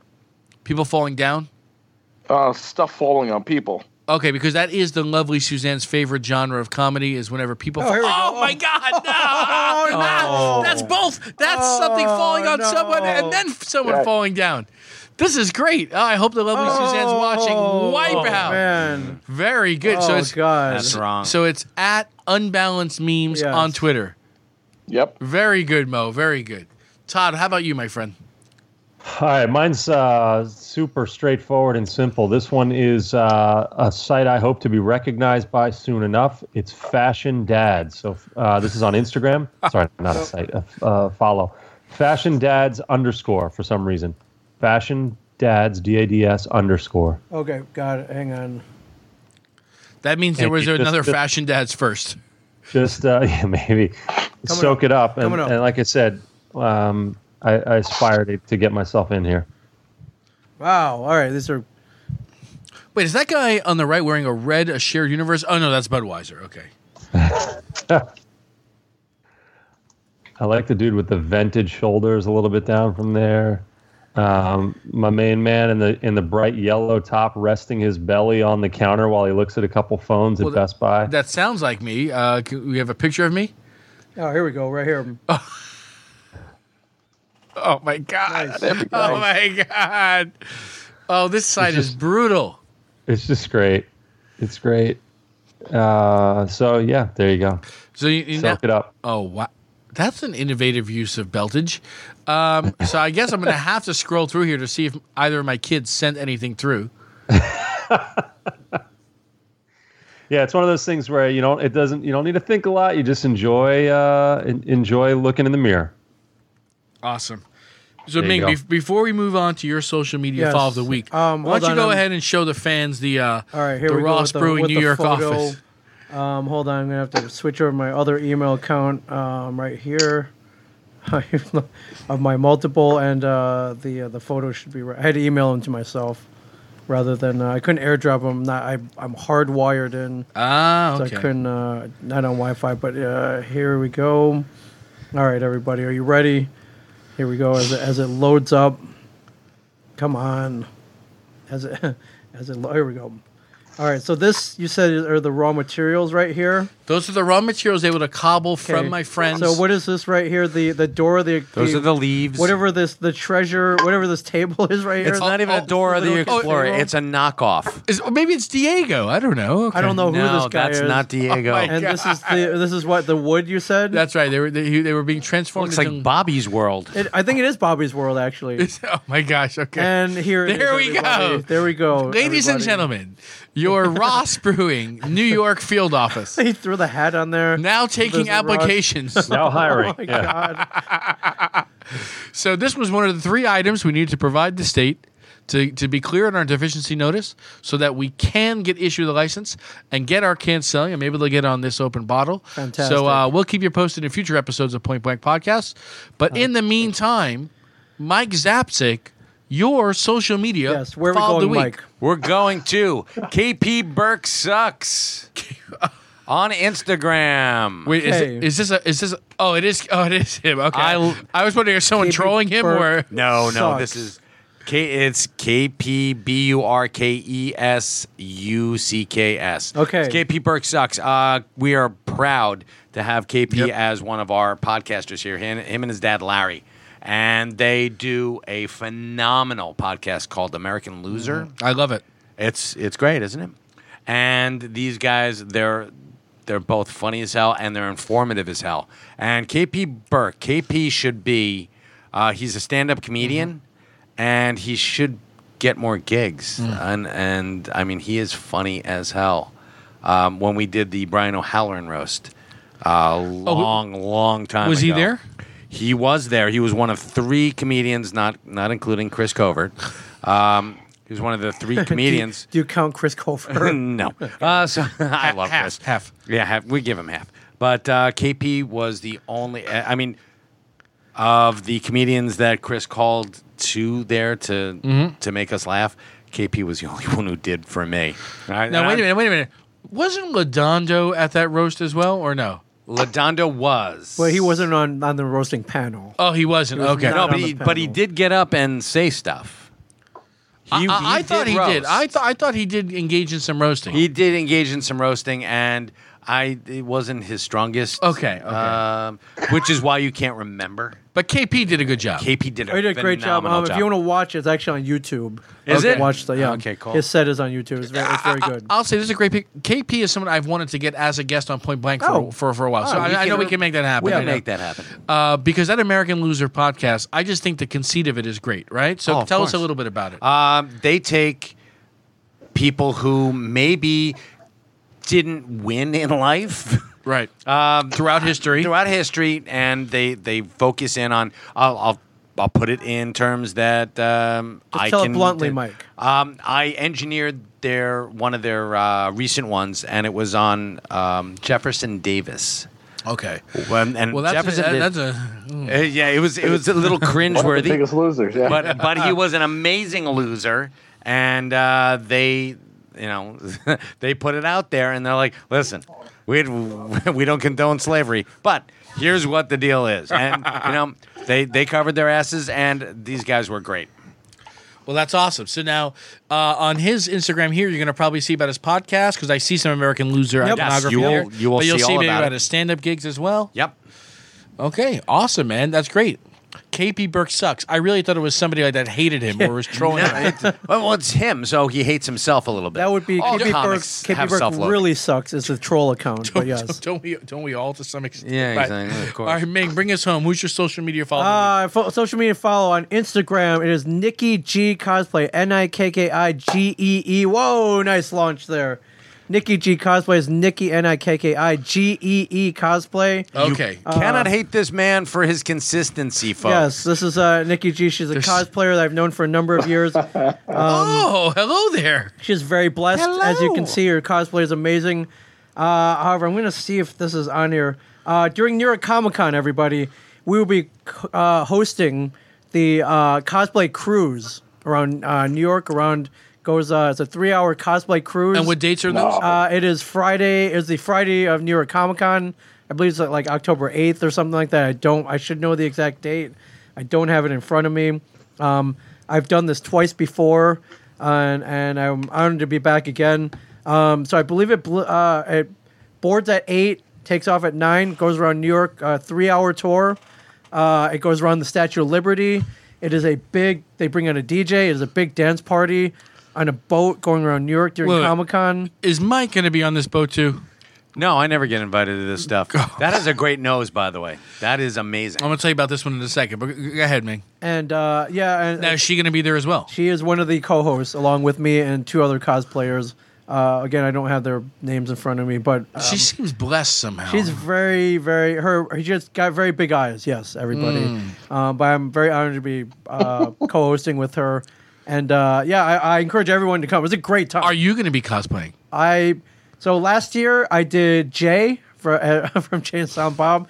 The year before I did Silent Bob using the fun.com official Jay and Silent Bob cosplay. Yeah, he costumes. keeps calling me up. and He's like, "Hey, can you grab me a costume?" Yeah, And can you get me So a- I'm like, a "When am I going to get on this fucking boat?" Yeah, right. Can we get Mike on the boat? No, we can't. Well, here's the thing. I don't even know why I'm on the boat. You got it's me and three very attractive female cosplayers. It's like, do you even really need me? But they asked me. They want to mix it up a little bit with uh, an, a little Asian For male, I guess. And uh, and I'm It's honored. like it's like Mo with his hard cider uh, can. It That's looks right. looks bigger than it really is. yeah, but uh, Nikki G, uh, a dear dear friend, Hey, can we great just go there and cosplayer. see the name of the account one more time? It is Nikki G G spelled G E E cosplay. Nikki okay. Nikki G, cosplay, cosplay. on Instagram. 138,000 Gee. follow- followers. wow. Okay. That so she is- needs your follow, Um, folks. that is a uh, just you know not just for context. There's 130,000 followers more than Mike Zapsik. Mike Zapsik has 8,000 followers. Wow. Uh, that Lieutenant is- Weinberg, the shot across the bow. And- That's uh, okay well, because I, no, only no, ha- I only have 30 posts. Right, and this is uh, you know uh, two and a half times more than my followers. And Okay, uh, all she- you know she's definitely and where she? it. And where's she based out of? uh, I believe New Jersey. She's a New Jersey native. So wow. Because uh, usually these are West Coast based. Yeah, no, okay. no, she's uh, East Coast, uh, born, born and bred, my friends. So, All right. Nikki G cosplay. Nikki G cosplay, everybody. All right. We'll uh, we'll be getting our tickets for the cruise. Okay. Now. I would love to see you guys. I, uh, you know, I, I know I'm joking around. Like, it is so much fun. It is a great a dance party on a boat going around New York Harbor. I remember uh, some of the stories that you were posting. I think Yeah. from last year. Yeah. And it looked like it was a lot of It's fun. am- it's amazing. All right, we're going to move to our next segment, which really our previous segment. We're moving to our next segment, which is top three, ladies and gentlemen. Top three, top three. And how it works is in the days and weeks leading up to a point blank podcast episode, we're going to get out there on social media, on Facebook, top three. It's going to be a different topic each time. And what we're going to do is we're going to go around the room and each of us is going to give our selections for top three. In this case, the topic we're going to reveal in a second, and then we'll reveal you, the audience, the point blank viewers, listeners, fans, what your votes were. And what we do is we're going to get it out there. We put it in. Uh, we mentioned PJ earlier. We make use of the Essential Guy Talk Facebook group, which has thousands of members, Yum. and we're able to get a lot of very interesting votes. So this week, the topic was top three 80s movies. Not since we said top three uh, albums of all time have we gotten such a vicious backlash of this is impossible. You can't ask us that. And, you know, people telling us what we should be doing. Uh, ask top three 80s comedies of 1984. Get more specific because it's it's they're just and but you know what? We're here to ask the hard questions, ladies and gentlemen. All right. So uh, here's what I can tell Not us, you who? in terms of number of Literally votes. has to be done. We had uh, uh, prior to last week, Thank we you, God. had four consecutive top threes, each one breaking the record of number of votes cast. Okay, that was until we last week we did top three breakfast cereals. We got a heck of a lot of votes. We got something like 250 votes, but because we had only posted it that morning, it didn't get the volume. What I can tell you is we're back, baby, because we got 458 votes cast Whoa. across the regular thing, my Wow. Facebook page, Essential Guy Talk groups, other groups. We got 458 votes cast. Uh, I think a very wide range of 80s movies. When I think of 80s movies, I think of Muhammad Youssef. I want you to start us off, my friend. What is your top three 80s movies? Go. All right, starting with number three, which edged out A Nightmare on Elm Street. Number three is Gremlins. Whoa. Okay, so you're saying you had a Nightmare on Elm Street would, would have been like your honorable Yeah, it was, mention? it was a toss up between the two. okay. And, uh, Todd, did you like that? movies I could watch over and over and over. Yeah, yeah. What, what, what, what- yeah, so tell me, why why Gremlins? Uh, do you love the Christmas part of it, or like, Well, what's going I, I just well, yeah, it's a, it's a. I, I love the fact that it's a it's a it's a Christmas movie. to me, it was an idea I, I had never seen before, and I had not seen. You know, I've growing up in the '80s. I didn't go to the to the movies very often, and so this is one of the few movies I actually seen in the movie theater. Wow. In the 80s. Okay, so yeah, the eighties really movies stuck with me. experience. Are you Yeah. Team Gizmo, Team Spike? Like, where, where do you where do you fall here? Oh, totally Gizmo, man. Totally, totally rooting for the good guy. All yeah. right, all Yeah. I couldn't believe how evil the uh, you know you know Spike was, and so uh, yeah. All right, which And, and I love the dad that he you know he he was the worst inventor of all time. yes, yes, very that was a, a very good comedic overtone to the movie. Very good pick, by the way. Hoyt Axton. I So- wa- I was uh, I was surprised, uh, happy to see the love it got in the viewer poll. But go ahead, what's your number two? So number two is a movie I actually just saw a week ago, uh, The Princess Bride. What? Whoa. Oh, oh, you mean Yeah. like you just saw it again a week ago? I saw it again. I saw it Oh. again. Yeah, Okay, yeah, not yeah. for not not, for the first not for the time. Oh, wow. But I all right. Because with the you, we never can tell. Yeah. I mean, what the? Holy crap. I, We've talked about that as a segment, a future segment. That's that's right. That's right. There All right. Uh, so go ahead. Go ahead. So what So I mean, Andre the it- Giant? Yeah. it, it's impossible. It's impossible not to know the phrase, "My name is Inigo Montoya. You killed my father. yeah. Prepare to die." That's true. Yeah. Forgot And coming in, coming in at number one, the most quotable movie of all time, uh, coming to America. In the face. Mercy. Abs- absolutely, Strong. man. Very, very, very great selection. wow. Uh, I can tell you that Eddie Murphy himself did very well in this viewer poll for sure, Yeah. and the listener poll. And uh, and Now, coming, there, it, it was to me, it was impossible, or you know, impossible to for me to even say, okay, these are my, um, uh, what do you call it? The uh, you know, the, all the other movies I should have made my top three. Like there, there were just way too many other movies in the '80s for me to give, uh, you know, uh, additional shout outs to. So I said, you know, I, I really. Uh, I started with about 230 movies. From there, I said I, I've Oh seen 46 Let of me just them. whittle these down. oh my god, Yeah. Uh, well, listen, I think you did a great. That's a very, very solid top three, in my personal opinion. Uh, uh, I can tell you that all of your picks did very well in the viewer poll. So, uh, so good on you, Mo. We're gonna throw it over to Todd. Todd, your top three '80s movies go. This is a tough one, man. Um, I'll, I'll just br- quickly say a shout out to uh, you mentioned Eddie Murphy movies. Uh, I think it was Andrew Andrew Nguyen. I don't know. I don't know him, but I loved his three picks were were Eddie Murphy centric. Trading Places, Beverly Hills Cop, and Coming to America. Oh, there wanna you go. all Eddie? I'm, I'm down with it. That's a strong three right there. Um, I think we, one of the I, I think we, I think we pronounced that win. We learned that from Dustin Nguyen. Nguyen of uh, of uh, of Twenty One Jump Street. But go ahead, that's fine. I love it. Um, the so uh, three of my favorite. So I, I'm thinking about this in terms of uh, 80s movies, like movies that are of the 80s, right? That ha- that are of that time. Yes, make yes. you think of that time. That bring that to life for you. So three of my favorite movies of all time are actually Mo just mentioned it: Princess Bride, Raiders of the Lost Ark might be number one for me all time. Die Hard's up there.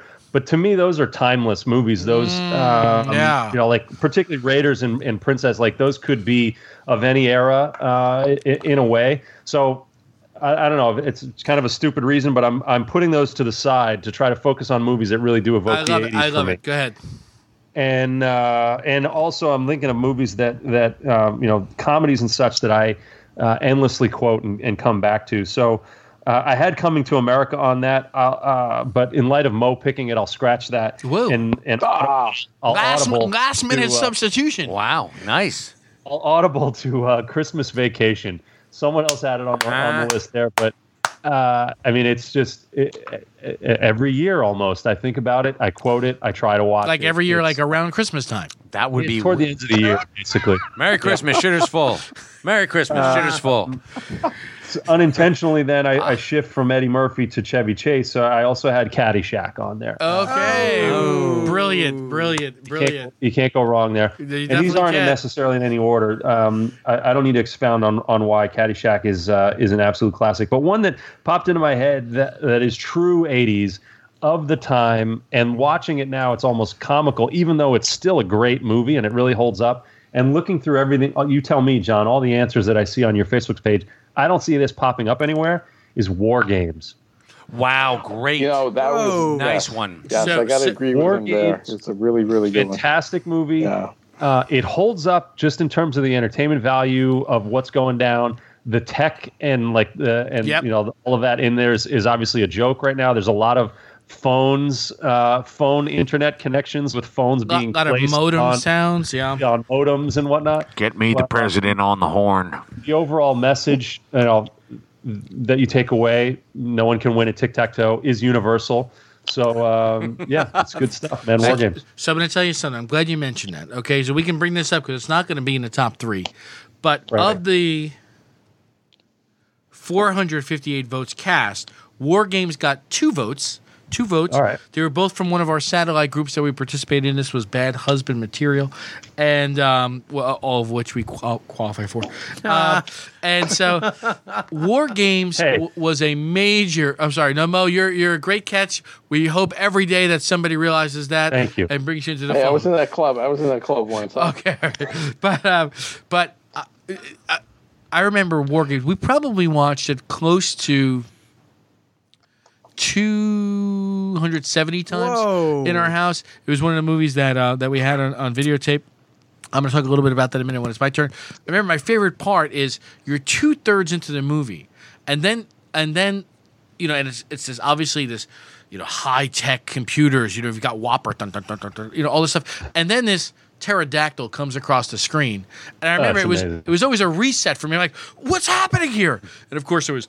I think Doctor uh, Peter Falken uh, Yes. or, or something, and he had this remote control flying vehicle, which was a, was a. In any event, that's an aside. Great pick, Todd, and something where you went against the the vast majority of people. Your other selections need no further comment. They're they're they're way way up there. Ming, your top three '80s movies go. All right. Well, we got to go with I feel the alternate '80s movie came out in 1985, Back to the Future. Okay. Um, had time travel, had uh, Michael J. Fox, Uh, had um, a dude almost you know making out with his mom. Yeah. Um, So you know, hot. So yeah. I mean, almost. He did. he, uh, I, He did. ha- halfway. How I'll give him a half. I'll give him a half on that. But uh, you know, any time hopefully he didn't use tongue. Anything with time travel, I'm automatically in. Donnie Darko, uh, you know, Back to the Future. Is there um, anything about Back to the Future that you carry with you every day of your life? Uh, there is. I do have a, a flux capacitor tattoo uh, right here on my. There you go. I, I mean, I loved it so much that you know, I, I, I got a tattoo of you know the icon, the thing that makes time travel possible. But to me, that is pretty much a, a- a perfect movie. Awesome. Um, you know, a great snapshot of the '80s, and um, Great soundtrack. great soundtrack. Uh, I mean, the acting is impeccable. But I mean, the, the, the plot is just something that, that I had never seen before. It, it's it's a perfect movie. It, really re- is a really perfect is. movie. It really is. I'm sure there's somebody, not me, but somebody's writing some case study about how that is like a perfect screenplay, direction, execution. Yeah, there is no yeah, there are no flaws in that movie in my opinion. So that is that is first and foremost number one. Very good. Uh, number two, we'll flip over to what I feel is the ultimate vampire movie, The Lost Boys. Ooh, yeah. And uh, you know, um, uh, you know, you got the two Corys, which you know obviously were magic in the uh, in the, in the mid to eight, late eighties. Um, a Magic. Somebody said the word two Corys and magic. I said it. I s- if right. I Two said Corys it, were magic. you heard meant here. it, yeah. Mike. If I said it, I meant it. you fucking If I meant said it. it, I meant it. Um, you know, uh, uh, definitely a fun plot, but so 80s with Oh. uh, you know the fashions, and um, Uh, the mullets? Yeah. yeah, Okay. go ahead. and uh, you know, I had a lot, uh, I had s- um, some comic books tied in as well uh, with the Vampires Everywhere Yep, that's comic, right. and uh, uh, Corey Corey Corey Feldman's and the Frog Brothers' parents owned Yep. a The comic comic book shop. shop, That's right. which I Yep, thought yep, was that's great. right. And Corey Haim went in and, and redid their comic books because they were savages. Yes, they were, and uh, I just that's to me that you know came out in 1987. It was name checked in Reservoir Dogs, and uh, to me just uh, a great embodiment of the 80s. And, And, and um, we got to say Kiefer Sutherland as Oh, a killer, God. killer Dude. bad guy in that movie. yeah, Ted Alex uh, Winter. Alex Winter from Bill and Ted's Excellent okay. Adventure, His only which movie outside of the Ted, Bill and Ted which is franchise. probably listed in your list over there. And Edward Her- and Edward Herrmann. yes, Edward, the late Edward Herrmann. Oh yeah, all- right. Not just Richie Rich, okay? Yeah. He had range, people. But uh, you know, sorry, spoiler. He is the head vampire, and uh, yeah, and Just- Dianne Wiest, who quite fetching. yes. Well, uh, that I don't remember, so I'll have to go back and see. That's Okay. the mother. Yeah, So. Okay, wow. all yeah. right. And uh, number three, I gotta go with the Goonies. Uh, my man Okay. Ke Quan, Jonathan Quan as Data. um, someone that uh, you know, I, uh, back in the '80s, there were no Asian actors in any capacity. He could have gone with Temple of Doom, but he chose the Goonies. No, I chose the Goonies. I think it was uh, just more of a fun movie. Uh, yeah, I think. Temple And it's a Doom was- very '80s movie too. Oh yeah. God, for sure. But uh, you know, at, at that point, there were no Asian actors, much less one that was my age, holding his own against you know both Harrison Ford and Corey Feldman and Josh, you know, Josh Yep. Brolin, a young Josh Brolin. Yep. And uh, Harrison Ford. And uh, yeah, Harrison Ford and uh, Well, Sean, uh, I, I, I, we're going back and forth between Yeah. Goonies Yeah. and Temple and Doom. but Sean Astin. But um, uh, came out in We got the '86. gist. We got the Harrison. Ford in heavy makeup as Sloth. But Yeah. But it came out in '86. I was a young 12 year old, and 85, my friend. 85, 85. Yeah, yeah. So I was an 11 year old. yes. And, uh, you know, who didn't want to break out from, you know, their normal life and go on some kind of crazy adventure and save their town and find One Eyed Willie's treasure? Use some Pinchers of Peril. Yeah, Pinchers of Peril, yeah, gadgets, uh, you know, slick shoes, all of that. And uh, it's, uh, I love it. yeah, it's a movie that I was able to. Uh, I showed my kids. Uh, they were playing on the rooftop of the Asbury Hotel. I took my kids. Awesome. They absolutely loved it, and uh, I, I think this is a movie that'll live forever. So that is number that was number three. First of all, great call there. I've shown my kids as well. Todd, now your kids are young, and, and and can you get them to see the Goonies? I think you should, if you haven't already. I think we have, yeah, and, and I just uh, uh, again topic for a future top three or something like that of uh, top three movies Right. like famous movies you've never seen. I think I just saw it with them for the first time in my life uh, last year. Okay, There so you you went full Muhammad on that one. Okay, Indeed, Mike Zapsik, you're going to give us your top three '80s movies. Go. First up is number three, Blade Runner. oh, Awesome. Love Oh. Blade Runner. Thought it was, um, I, I mean, Harrison Ford, Yep. Sean Young, Um, James the, Hong. Michael the Loveland, late Michael Ro- Loveland agrees with you. By the way, he voted Blade Runner number one, two, and three. Who, Awesome. who, who, who did So that? there you go. Who, who, who- Michael Loveland. Oh my god. The late friend of the program. One, two, and three. Go ahead. late Rutger Hauer as Recently, Roy late. Roy Batty. Spoiler alert for future Dead or Tear- Alive. Yes. Tear like tears in rain. That's right. Um, We did that one last. That was just an amazing Yeah. movie, and so it they the um, I mean Ridley Scott left it open for interpretation. Yes, he did. Dude, is he? People have been arguing for was he? decades. They still are.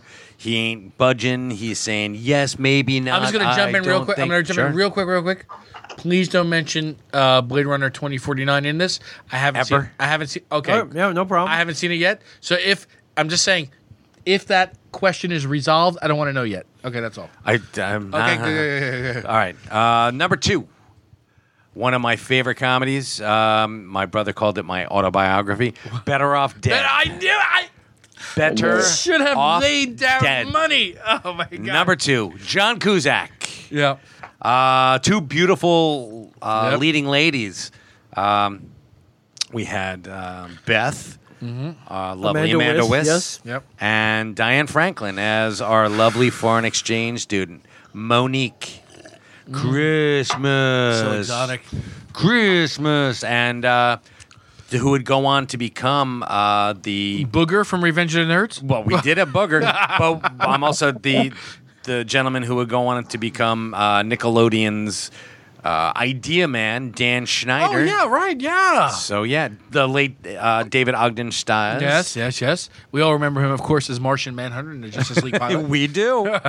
so uh, uh, again, Wow. a Of course. the Savage Steve Holland's uh, directorial debut. F- a fantastic movie. Awesome. Loved it.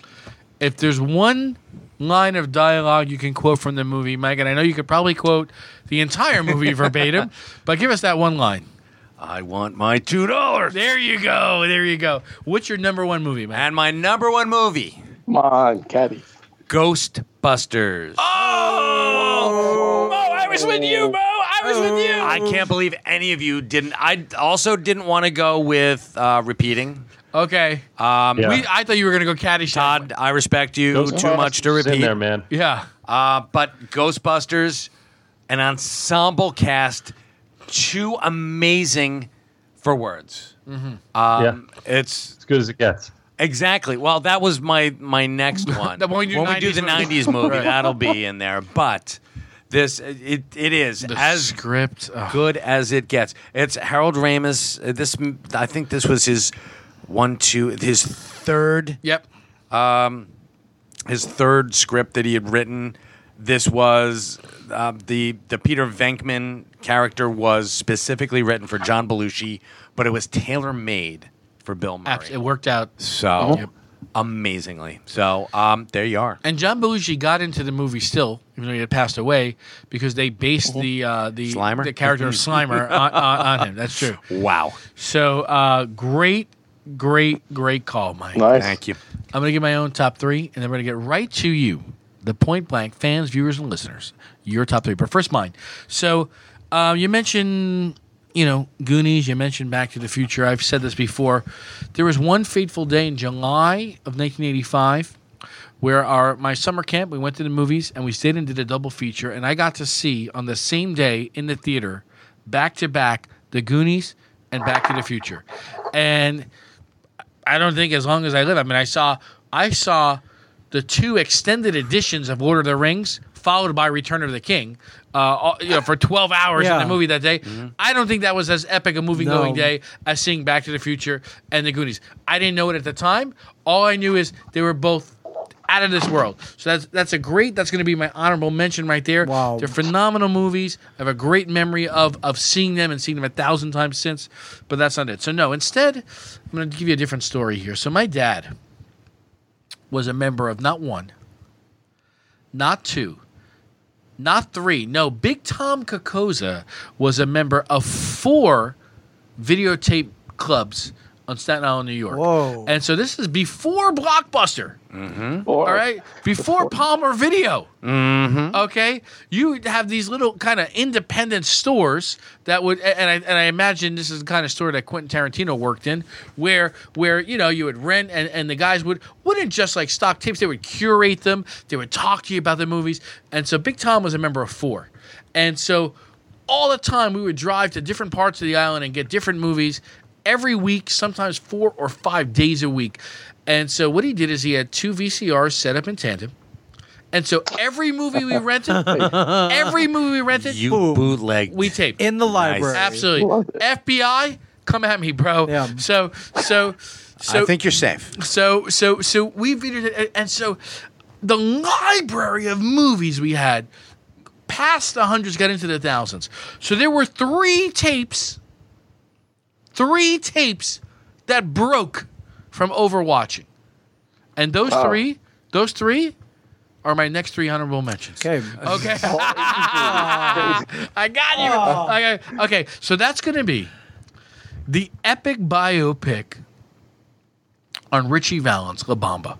Okay? Oh. Lou Diamond Phillips, and with Esai Morales as his older brother. Todd, your face was priceless. Okay? We watched this movie no less than 4,000 times until the tape broke. Wow. Okay?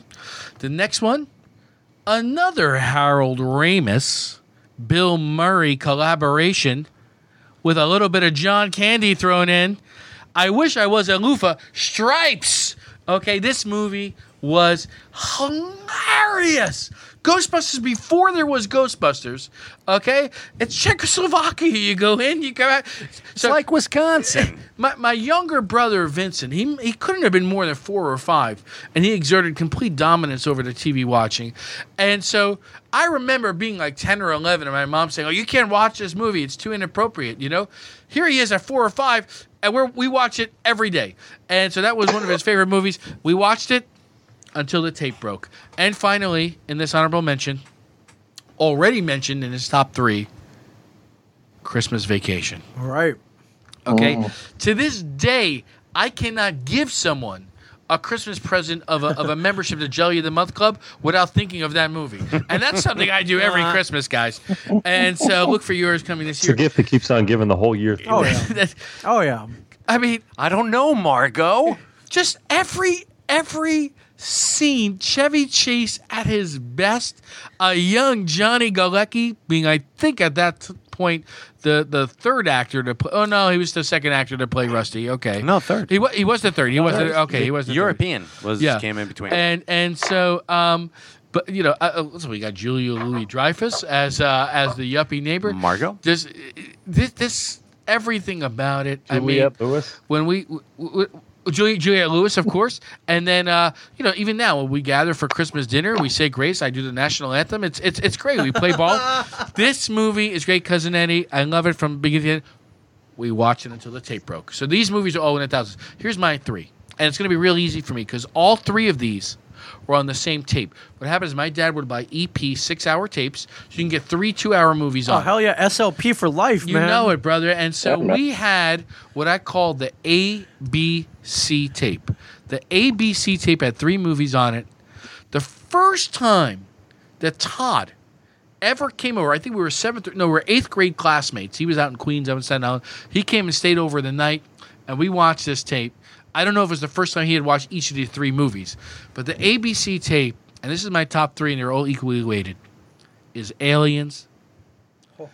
Big Trouble in Little China, Oh. and Commando. Ooh, Okay, Commando. Th- th- this was the ultimate '80s tape. Okay, yes, Commando. All right, I can smell them downwind. What you can't? Okay, Well, I thought it was Mystic Pizza. Oh, ABM. Okay, so that's another way to look shots at it. Shots fired, Mo. So Aliens, Big Trouble in Little China. So Aliens, of course, James Cameron's uh, epic work. We're going to throw Avatar aside. We're going to throw Titanic aside. I think this is his greatest work. Uh, we saw Ming Jin Yeoman's work during an episode of Combat Trivia, naming all the colonial space marines. And so this movie is dynamite. Action. You've got you've got Corporal Hicks. I mean, just the entire thing. Okay, all right, great movie. Big Trouble in Little China. Which of us didn't want Jack Burton to be our spirit animal? Okay, Kurt Russell at his Kurt Russellist. And you mentioned Ming earlier Yes. about how you know, uh, uh, and, I- and I forgive me for not remembering the actor's name. I'm sorry, but who played Data? Oh, Ke Quan. Okay, Ke Quan Data, also of course in, in Temple of Doom. But but I would have thought that Wang from from Big Trouble in Little China. I mean, this guy was able to cut a bottle in half with a Good sword. point, good you know, point. That's, that's a hard move to do. It is, yes. Okay, Egg Shen, David Lo Pan, who of course we mentioned extensively last week, and then Commando. All right, listen. I- I'm not going to spoil anything. There may be a future top three centered around Arnold Schwarzenegger. I'll just leave it out there. Oh. But I'm going to tell you Oh. right now, with a young Rae Dawn Chong, Chong, and an even younger Alyssa Milano. So we'll stop right Okay. there. We'll stop right. We'll stop right there. But I mean, who can forget what he did to Sully? He really taught this guy a lesson. Okay, this movie is phenomenal. Those are my top three '80s movies. Now we're gonna get to you, the fan. There's 12, by the way. th- no, that's uh, eight. So here we go. Good list, by the way. Thank you so much. Thank you so much. Wrong. So here we go. Here's our top. Here's our top three. What we're gonna do is because there were so many entrants, an overwhelming number of entrants, and many ties. Many ties. You understand? This is the symbol for tie. We're gonna we're gonna give your top ten on the top three. So coming in at number ten with five votes apiece. Christmas Vacation, Easy Money. Oh, what a great movie. Oh, I love that movie. Okay. Uh, Gremlins, Raging Bull, Robocop, Rocky 3, 16 Candles, Spaceballs, The Thing. Great movie. Trading. These are all great movies. Trading Spaces. So those all come in at number 10, five votes Places. apiece. Coming in at number 9. Trading places. Six- Trading spaces, not so much.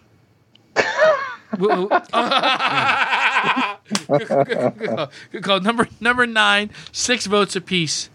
Caddyshack, which I thought would have finished better on the list, but that's still fine. Number nine, hmm? nothing to be ashamed of. Caddyshack, Coming to America, Dirty Dancing, and Rocky Four. Rocky Four, those each have six votes apiece. Good for number nine. Eighth place with eight votes apiece.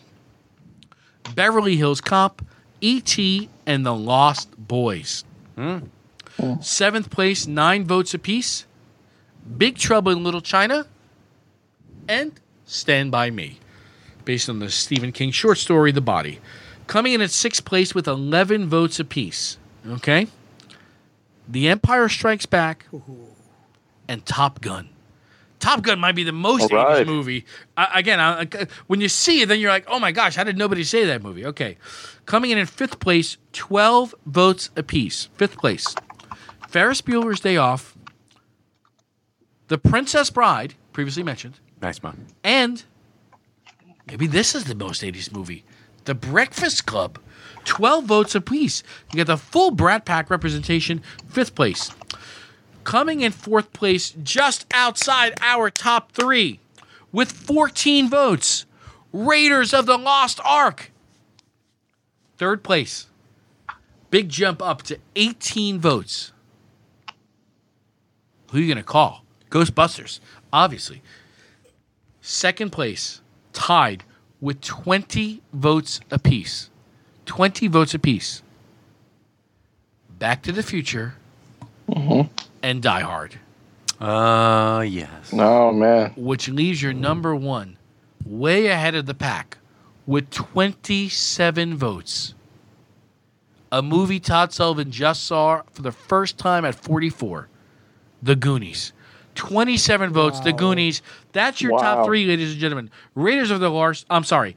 Ghostbusters, Back to the Future, and Die Hard tied, and The Goonies. That's your top three. Thank you so much. Okay. Before before we get to our parting parting shots, Mo, did you have a coolest thing of the week this week that you saw? I certainly did. Actually, it was uh, it was a couple of weeks back. I wanted to mention it. Um, I had to mention the the uh, Optimus who's right up there Oh, on my. Uh, oh, you took delivery of it. Yep, Okay, very yep. good. It is So right it's, uh, behind you, and in uh, it office, right. but now- right Right there's there one right behind Mike Zapsik as well. Yeah, very we are nice. brothers in Transformers and overpriced collectibles. so yeah, So what's this? I- but this right here is the coolest thing I've seen this week. empty? Uh, I- Uh, Regal- Blinded if by the light. Uh, if you if you go to a Regal Cinema, they are now doing a an uh, an unlimited play or access pass oh, where you can buy it for eighteen dollars a month, right. and it's for one theater, or the one I have, which is twenty three dollars a month. And it's for any theater, any Regal theater Hey, in the big U.S. spender. and you can see unlimited movies. And so, what, do you, what do you mean by unlimited movies? so you go through a list of oh, of any movies that you want to see. So if you want to see the Goonies, you can see it. No, no, it's any movies that are out in the theater. It makes more sense. So you pick any anything here, and it gives you a listing of of all the movie theaters that are playing it. You get to choose your seat. The processing fee is just fifty cents. So I've seen six movies in the past two and a half weeks. By the way, I've So- noticed a significant uptick in the amount of movies you've been seeing as I'm watching you on Facebook. And now I know I why. am, I'm going to be part of the uh, the conversation now. Okay. Was that the selling point? Be a part of the conversation, Mo. It is. It is. All I right. can So- be, I'm more interesting. What's the name of this uh, service that Regal Cinema provides? Well, it's just un- unlimited pass. So just go and get the unlimited pass. Um, you can either buy it for the year. I don't recommend that. I buy. I you know you can you get it every single month. You, know Right. you can get billed every single month. And what happens is they they uh, they charge you a fifty cent processing fee So when you go to the movies, movie. it costs you 50 cents. basically. So after six movies, I paid a total of uh, twenty six fifty, and that's an average of four dollars and forty cents a movie. Wow, so you're taking it back to movies that are 1991 prices. I love it. So that's actually Yeah. better than the And- offer that AMC has. Go ahead. And you get ten percent off of of your uh, Concessions. of of the concessions. Help you out and there. they also offer a lot of deals. You know, like extra points for seeing a movie during a So specific question, time. question for you, Mo. Did you Yeah. buy did you buy two of these passes so that you can bring along any kind of special someone each time you go? I don't or have are you just kind of letting it oh my ride? god. Oh my god. Mo, you, you That's, that's the move. I have Let me- no friends. What, what Come on. Forty-eight No, dollars. but think about it though. You can make new friends by Make having this friend every movie time. pass. That's right. And Mo, it's there's I mean, I have no problem going to the movies alone, but as a single guy, especially in the most lovely town in Oh, America, yeah. You should be out California. Irvine, number one. Yeah, you should be out there. upgrade. Hey, hey, ladies, come on! I've got an extra I've ticket. got the Regal Cinema Unlimited Pass. Uh, I have to say that it is better than the AMC Pass, which we have here, which is called A List. Uh, for a, s- for a very similar monthly fee, you can see up to three movies a week. So uh, yours is unlimited. But then again, if you're seeing more than three movies a week at the theater, there may, there may be there might be a problem. there might be something else going on. No, you could binge during the weekend. Okay, I, I can guess watch four. Yeah. Actually, I I went to go. Do, do you remember? Actually, you probably don't. Um, they had a ten uh, a ten cinema theater over where the Target is in Middletown. okay. and I spent. My parents went away, and they gave my brother like hundred dollars to take care of all of us. And my brother's like, "Here's twenty bucks, and you know, fend for yourself." And that was it for Sure, the week. sure. And uh, Survive. yeah, he dropped me off at the uh, the the Target uh, movie theaters, Mm-hmm. all ten of them, and I went and I saw all ten movies in that No, you for one didn't. price. I swear to God, I did. oh I my did. God, And I saw Creep Show twice, that is epic. and I walked home, and that's when they still had the midnight movies yeah. and I walked home at like 2 a.m. I got there at 10, and I went home at 2 a.m. and I walked. I was like 13 years old. That's awesome. Two and a half miles to my house. It was weird. That is awesome. um, all right, so that's your coolest thing of the week, Mo. Uh, but I would I would actually put forward, looking at you now with those shades, that the coolest thing of the week is you, Mo. You are the coolest thing of the week this week. The And you Nehru ca- oh, collar making it. and, and there, there you go. Uh, all right, so listen, that's great, guys. Let's get to um, to our parting shots. Parting shots. Remind everybody, it's any topic uh, that you want. Oh, whoa! uh, I'm getting major call, huh? major blowback. Hold on from the feed here. Before we do parting shots, they want to know the next beer we're drinking. All right, so we're going to talk about that. This is from Two Roads Brewery. I picked this up uh, in Connecticut. The lovely Suzanne and I did a couple's weekend away in Newport, Rhode Island, a few weeks, uh, I guess about a month or so back. And on the way back, we passed through Connecticut. We stopped at Two Roads Brewing Great place. and uh, it's just huge. They start out with a hundred thousand square foot building. They bought this old airplane factory. I mean, how many times do you hear that? Not often. And then next to that, about five years in, I guess they're doing well. They put up another facility of about half the size called Area Two.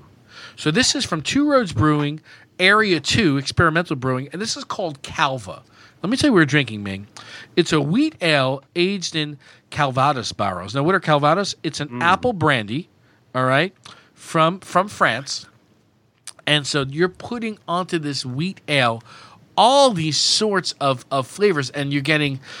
I don't want to get too crazy here, but you're getting this French oak flavor. You're getting you're getting obviously a lot of the fruity apple flavor and and the brandy flavor. So you mentioned it earlier. You're getting some sort of like uh, alcohol, but I don't mean it in like the the boozy sense. Like Yeah, it's a pleasant. exactly, Yes. exactly. So what do very you think? pleasant. Yeah, I'm loving this. Um, Two Roads. I visited there uh, a number maybe five years ago. They gave me a private tour of the whole facility, and uh, they were pulling beer right out of the fermentation tanks Oh, for me. what's better than that? And uh, they were giving me stuff out of their private collection. They couldn't have been nicer. And uh, I, I'm a Two Roads Brewing fan for life, for So, sure. so Two Roads Brewing, a, a very impressive story. Uh, before we see if Todd drinking anything else, very impressive story behind Two Roads. You know, they they they just got started about six years ago. yeah, Okay, and a couple of years in, as I said, things are going well. They they, they build this other monstrosity next to them. You know, they they they they said fifty. You know, when I just went and we got a little bit of a tour too, they said fifty percent of what they brew there is contract brewing. You know, uh, we're not talking out of school here. It's right in the cans. We're not spoiling anything. But but a good portion of what Carton Brewing puts out is Yeah. brewed at Two Roads. Oh, wow. Al- al- along with breweries from all over the country. yeah. Um, you know, we're, we're engaging in some contract brewing. We're doing it a little bit locally, Yeah, but let's sure. just say if capacity issues said that we needed to do more, two roads would be an option. Um, but but in that very short span, they've already cracked the top fifty in volume in this country. Wow. I mean, that's like no joke, Yeah. man. They got insane. huge fast. Yep. So uh, so good on them. I think this is a great beer. Um, um, and so this is a perfect time to share it. Todd, are you drinking anything else out in Chicago? I am. I'm keeping it going with Dark Horse. Uh, I picked up, I think, four of their beers. I had an IPA, uh, the the orange, blood orange pale ale that I just uh, mentioned. I've got an imperial stout waiting for me, but this one is a an amber ale, but it's a Belgian style amber ale. Oh, so haven't had that. uh, it's called. It, actually, that's the name of it. It doesn't have any kind of funky name. It's a Belgian style amber ale, and uh, it just says, uh, while the malt and hops give this beer an amazing copper color, medium body, smooth mouthfeel, I will attest to all of that. Um, giving it a little Belgian touch with a Belgian yeast Yeah. strain, uh, producing similar esters and flavors commonly found in more traditional Belgian beer. So um, it's a nice, easy drinking amber, but has a little bit of extra uh, flavor to it with the with the Belgian yeast in there. It's really good. And they're from Madison, Michigan. Marshall, Marshall, Mich- Michigan, just uh, Makes more just sense. east Marshall Mathers, Michigan, uh, just east of uh, Kalamazoo, Okay. kind of central, central Michigan. Okay. Awesome. Good awesome. stuff. All right. So um, so we didn't do combat trivia this week, but what we are going to do, we're going to go on the record, and we're going to say what our topics are going to be Ooh. for next week's Nice teaser. combat trivia. Okay. So I'll start it off, and I'm gonna I'm actually going to do an '80s movie, but it wasn't one we just mentioned now.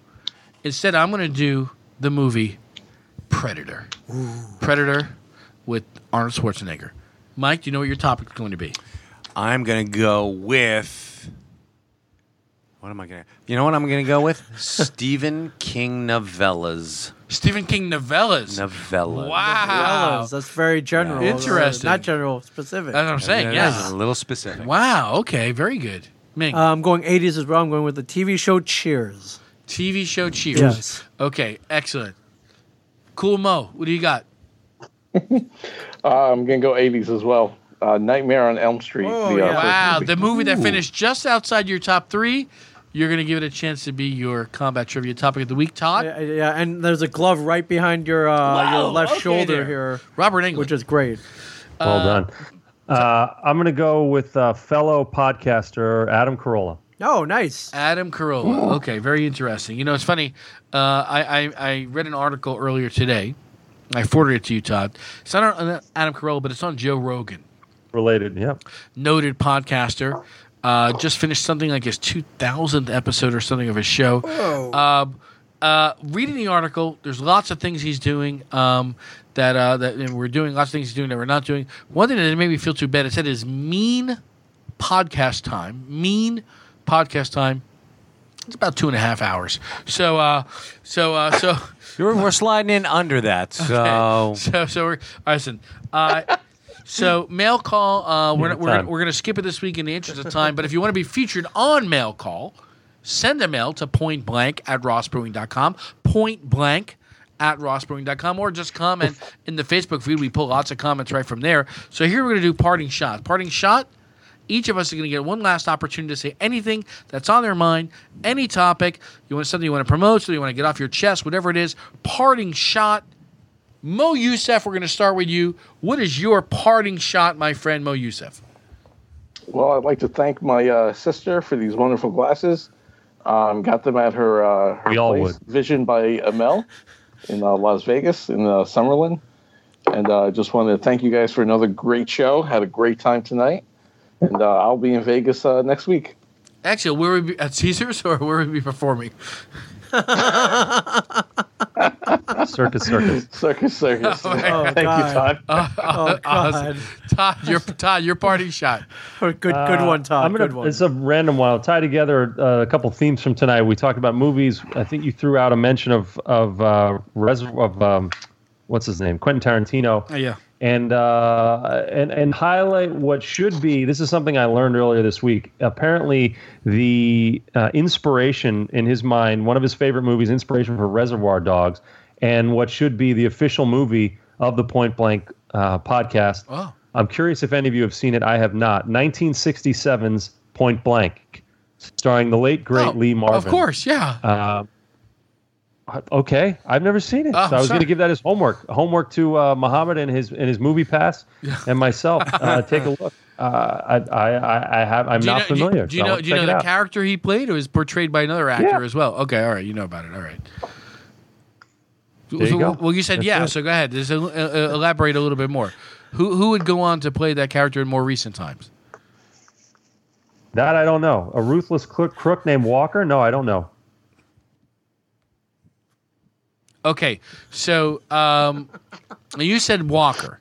Okay, so I believe, and and I'm, I'm open to being corrected. It was repackaged as Parker, and I believe it was um, Mel Gibson playing the Lee Marvin role, and um, and then uh, I think Lee Marvin cameoed in the movie as like the final boss or something like that.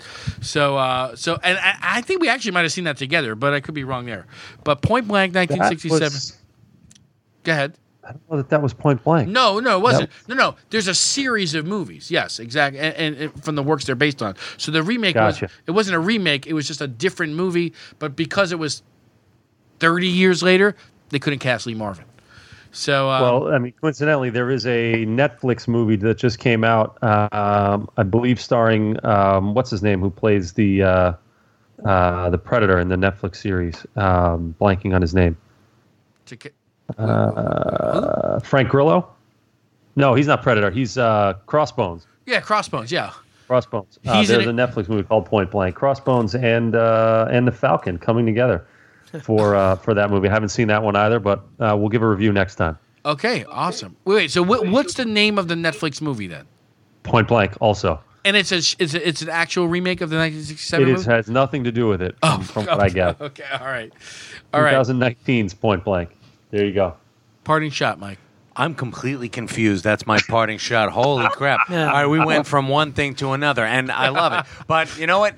I uh, I I took the family on our little vacation Yeah, you last did. week. It was great. We went to uh, the Poconos, beautiful Mount Did some Airy cool Lodge. stuff up there, right? Did some great stuff up there. Uh, beautiful Mount Airy Lodge, still alive and ticking.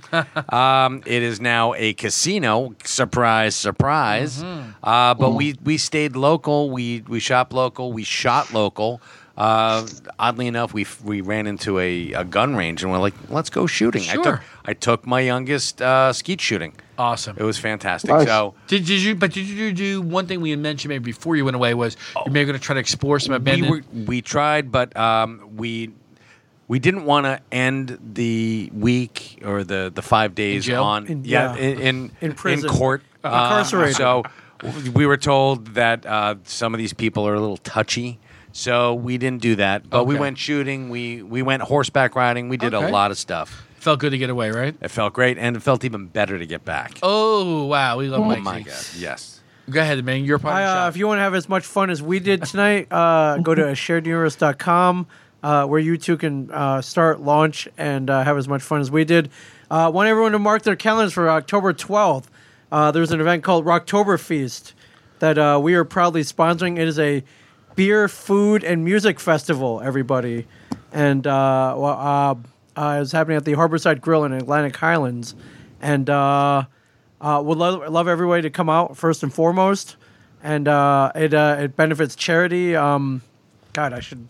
It's ours. It's it's It's the not our charity. It's not our charity, but uh, I should I should know. Uh, here we go. Come out see our friends. It benefits the uh, charity uh, A Need We Feed Okay. charity, um, which is a, a, noble and amazing charity. It's Saturday, October 12th, Atlantic Highlands Harborside Grill. And uh, yeah, we may talk. Uh, we may want to get Ross Brewing involved as well. So I love uh, the sound of this so far. Yeah, for sure. October 12th. 12th, October 12th. Awesome. And also this weekend, I'll be in Knoxville, Tennessee at something called Bubba Fest. It's a Southern Fried Comic Con. Uh, they've, they've described it to me as a redneck Comic Con featuring uh, Steven Seagal, What? Chuck Norris, uh, Richard Petty, Dog the Bounty Hunter, Bob, uh, our friend Bob Holy Layton, shit. the uh, the artist. Oh, sh- And, Iron uh, Man This is- legend. Yeah. This is definitely made up. Yeah, uh, Yeah, I, I would think so. Um, if you're a WWE fan, Paige will be there. Uh, um, and This is, the, I mean, um, Nikolaj Coster Waldau for uh, Jaime Lannister. No way. Yeah, No, now yeah, you're I- kidding. I'm not, no way. I am not lying. He's You- going to Bubba go to Holy Bubba- crap! Where are you going to be? I'll be at BubbaCon. dude! Rednecks love Game of Thrones. Come on, man. Jamie Incest, Lannister yeah, in the they love incest. Yeah, Sean- nailed it, Mike. Our friend Sean Gunn will be there. Our friend Oh, Cooper wow. Andrews will be there. It's No a way. star-studded lineup, and uh, I will be there as well. I know you don't think of me immediately when you think of redneck, but hey, I, I got a little. got a little redneck in listen, him. listen, man. I love this. I love. And that's no exception. This weekend, And Ming some will people have a have a little. lot, yeah. He'll have a little. Maybe he'll have a lot of redneck I in him. It's gonna Sean be- Gunn, Cooper Andrews, of and course. then I'm just scratching the surface. There's so many guests here, I can't even name them all. You're But, just uh, teeing me up, man. He's scratching the surface. on BubbaFest.com, Bubba Knoxville, Tennessee. Uh, you know, hop, skipping a jump away from Nashville. I was just saying, what's funny is I'm going to be in Nashville this weekend. Uh, oh, I'm going to be in I'm Nashville. Sure, you'll be busy, Uh, but hey, we you are we are going for a wedding, so I don't know if I can get over to Oh Bubba yeah, Fest, um, yeah. but, uh, it, it runs all Sunday. weekend.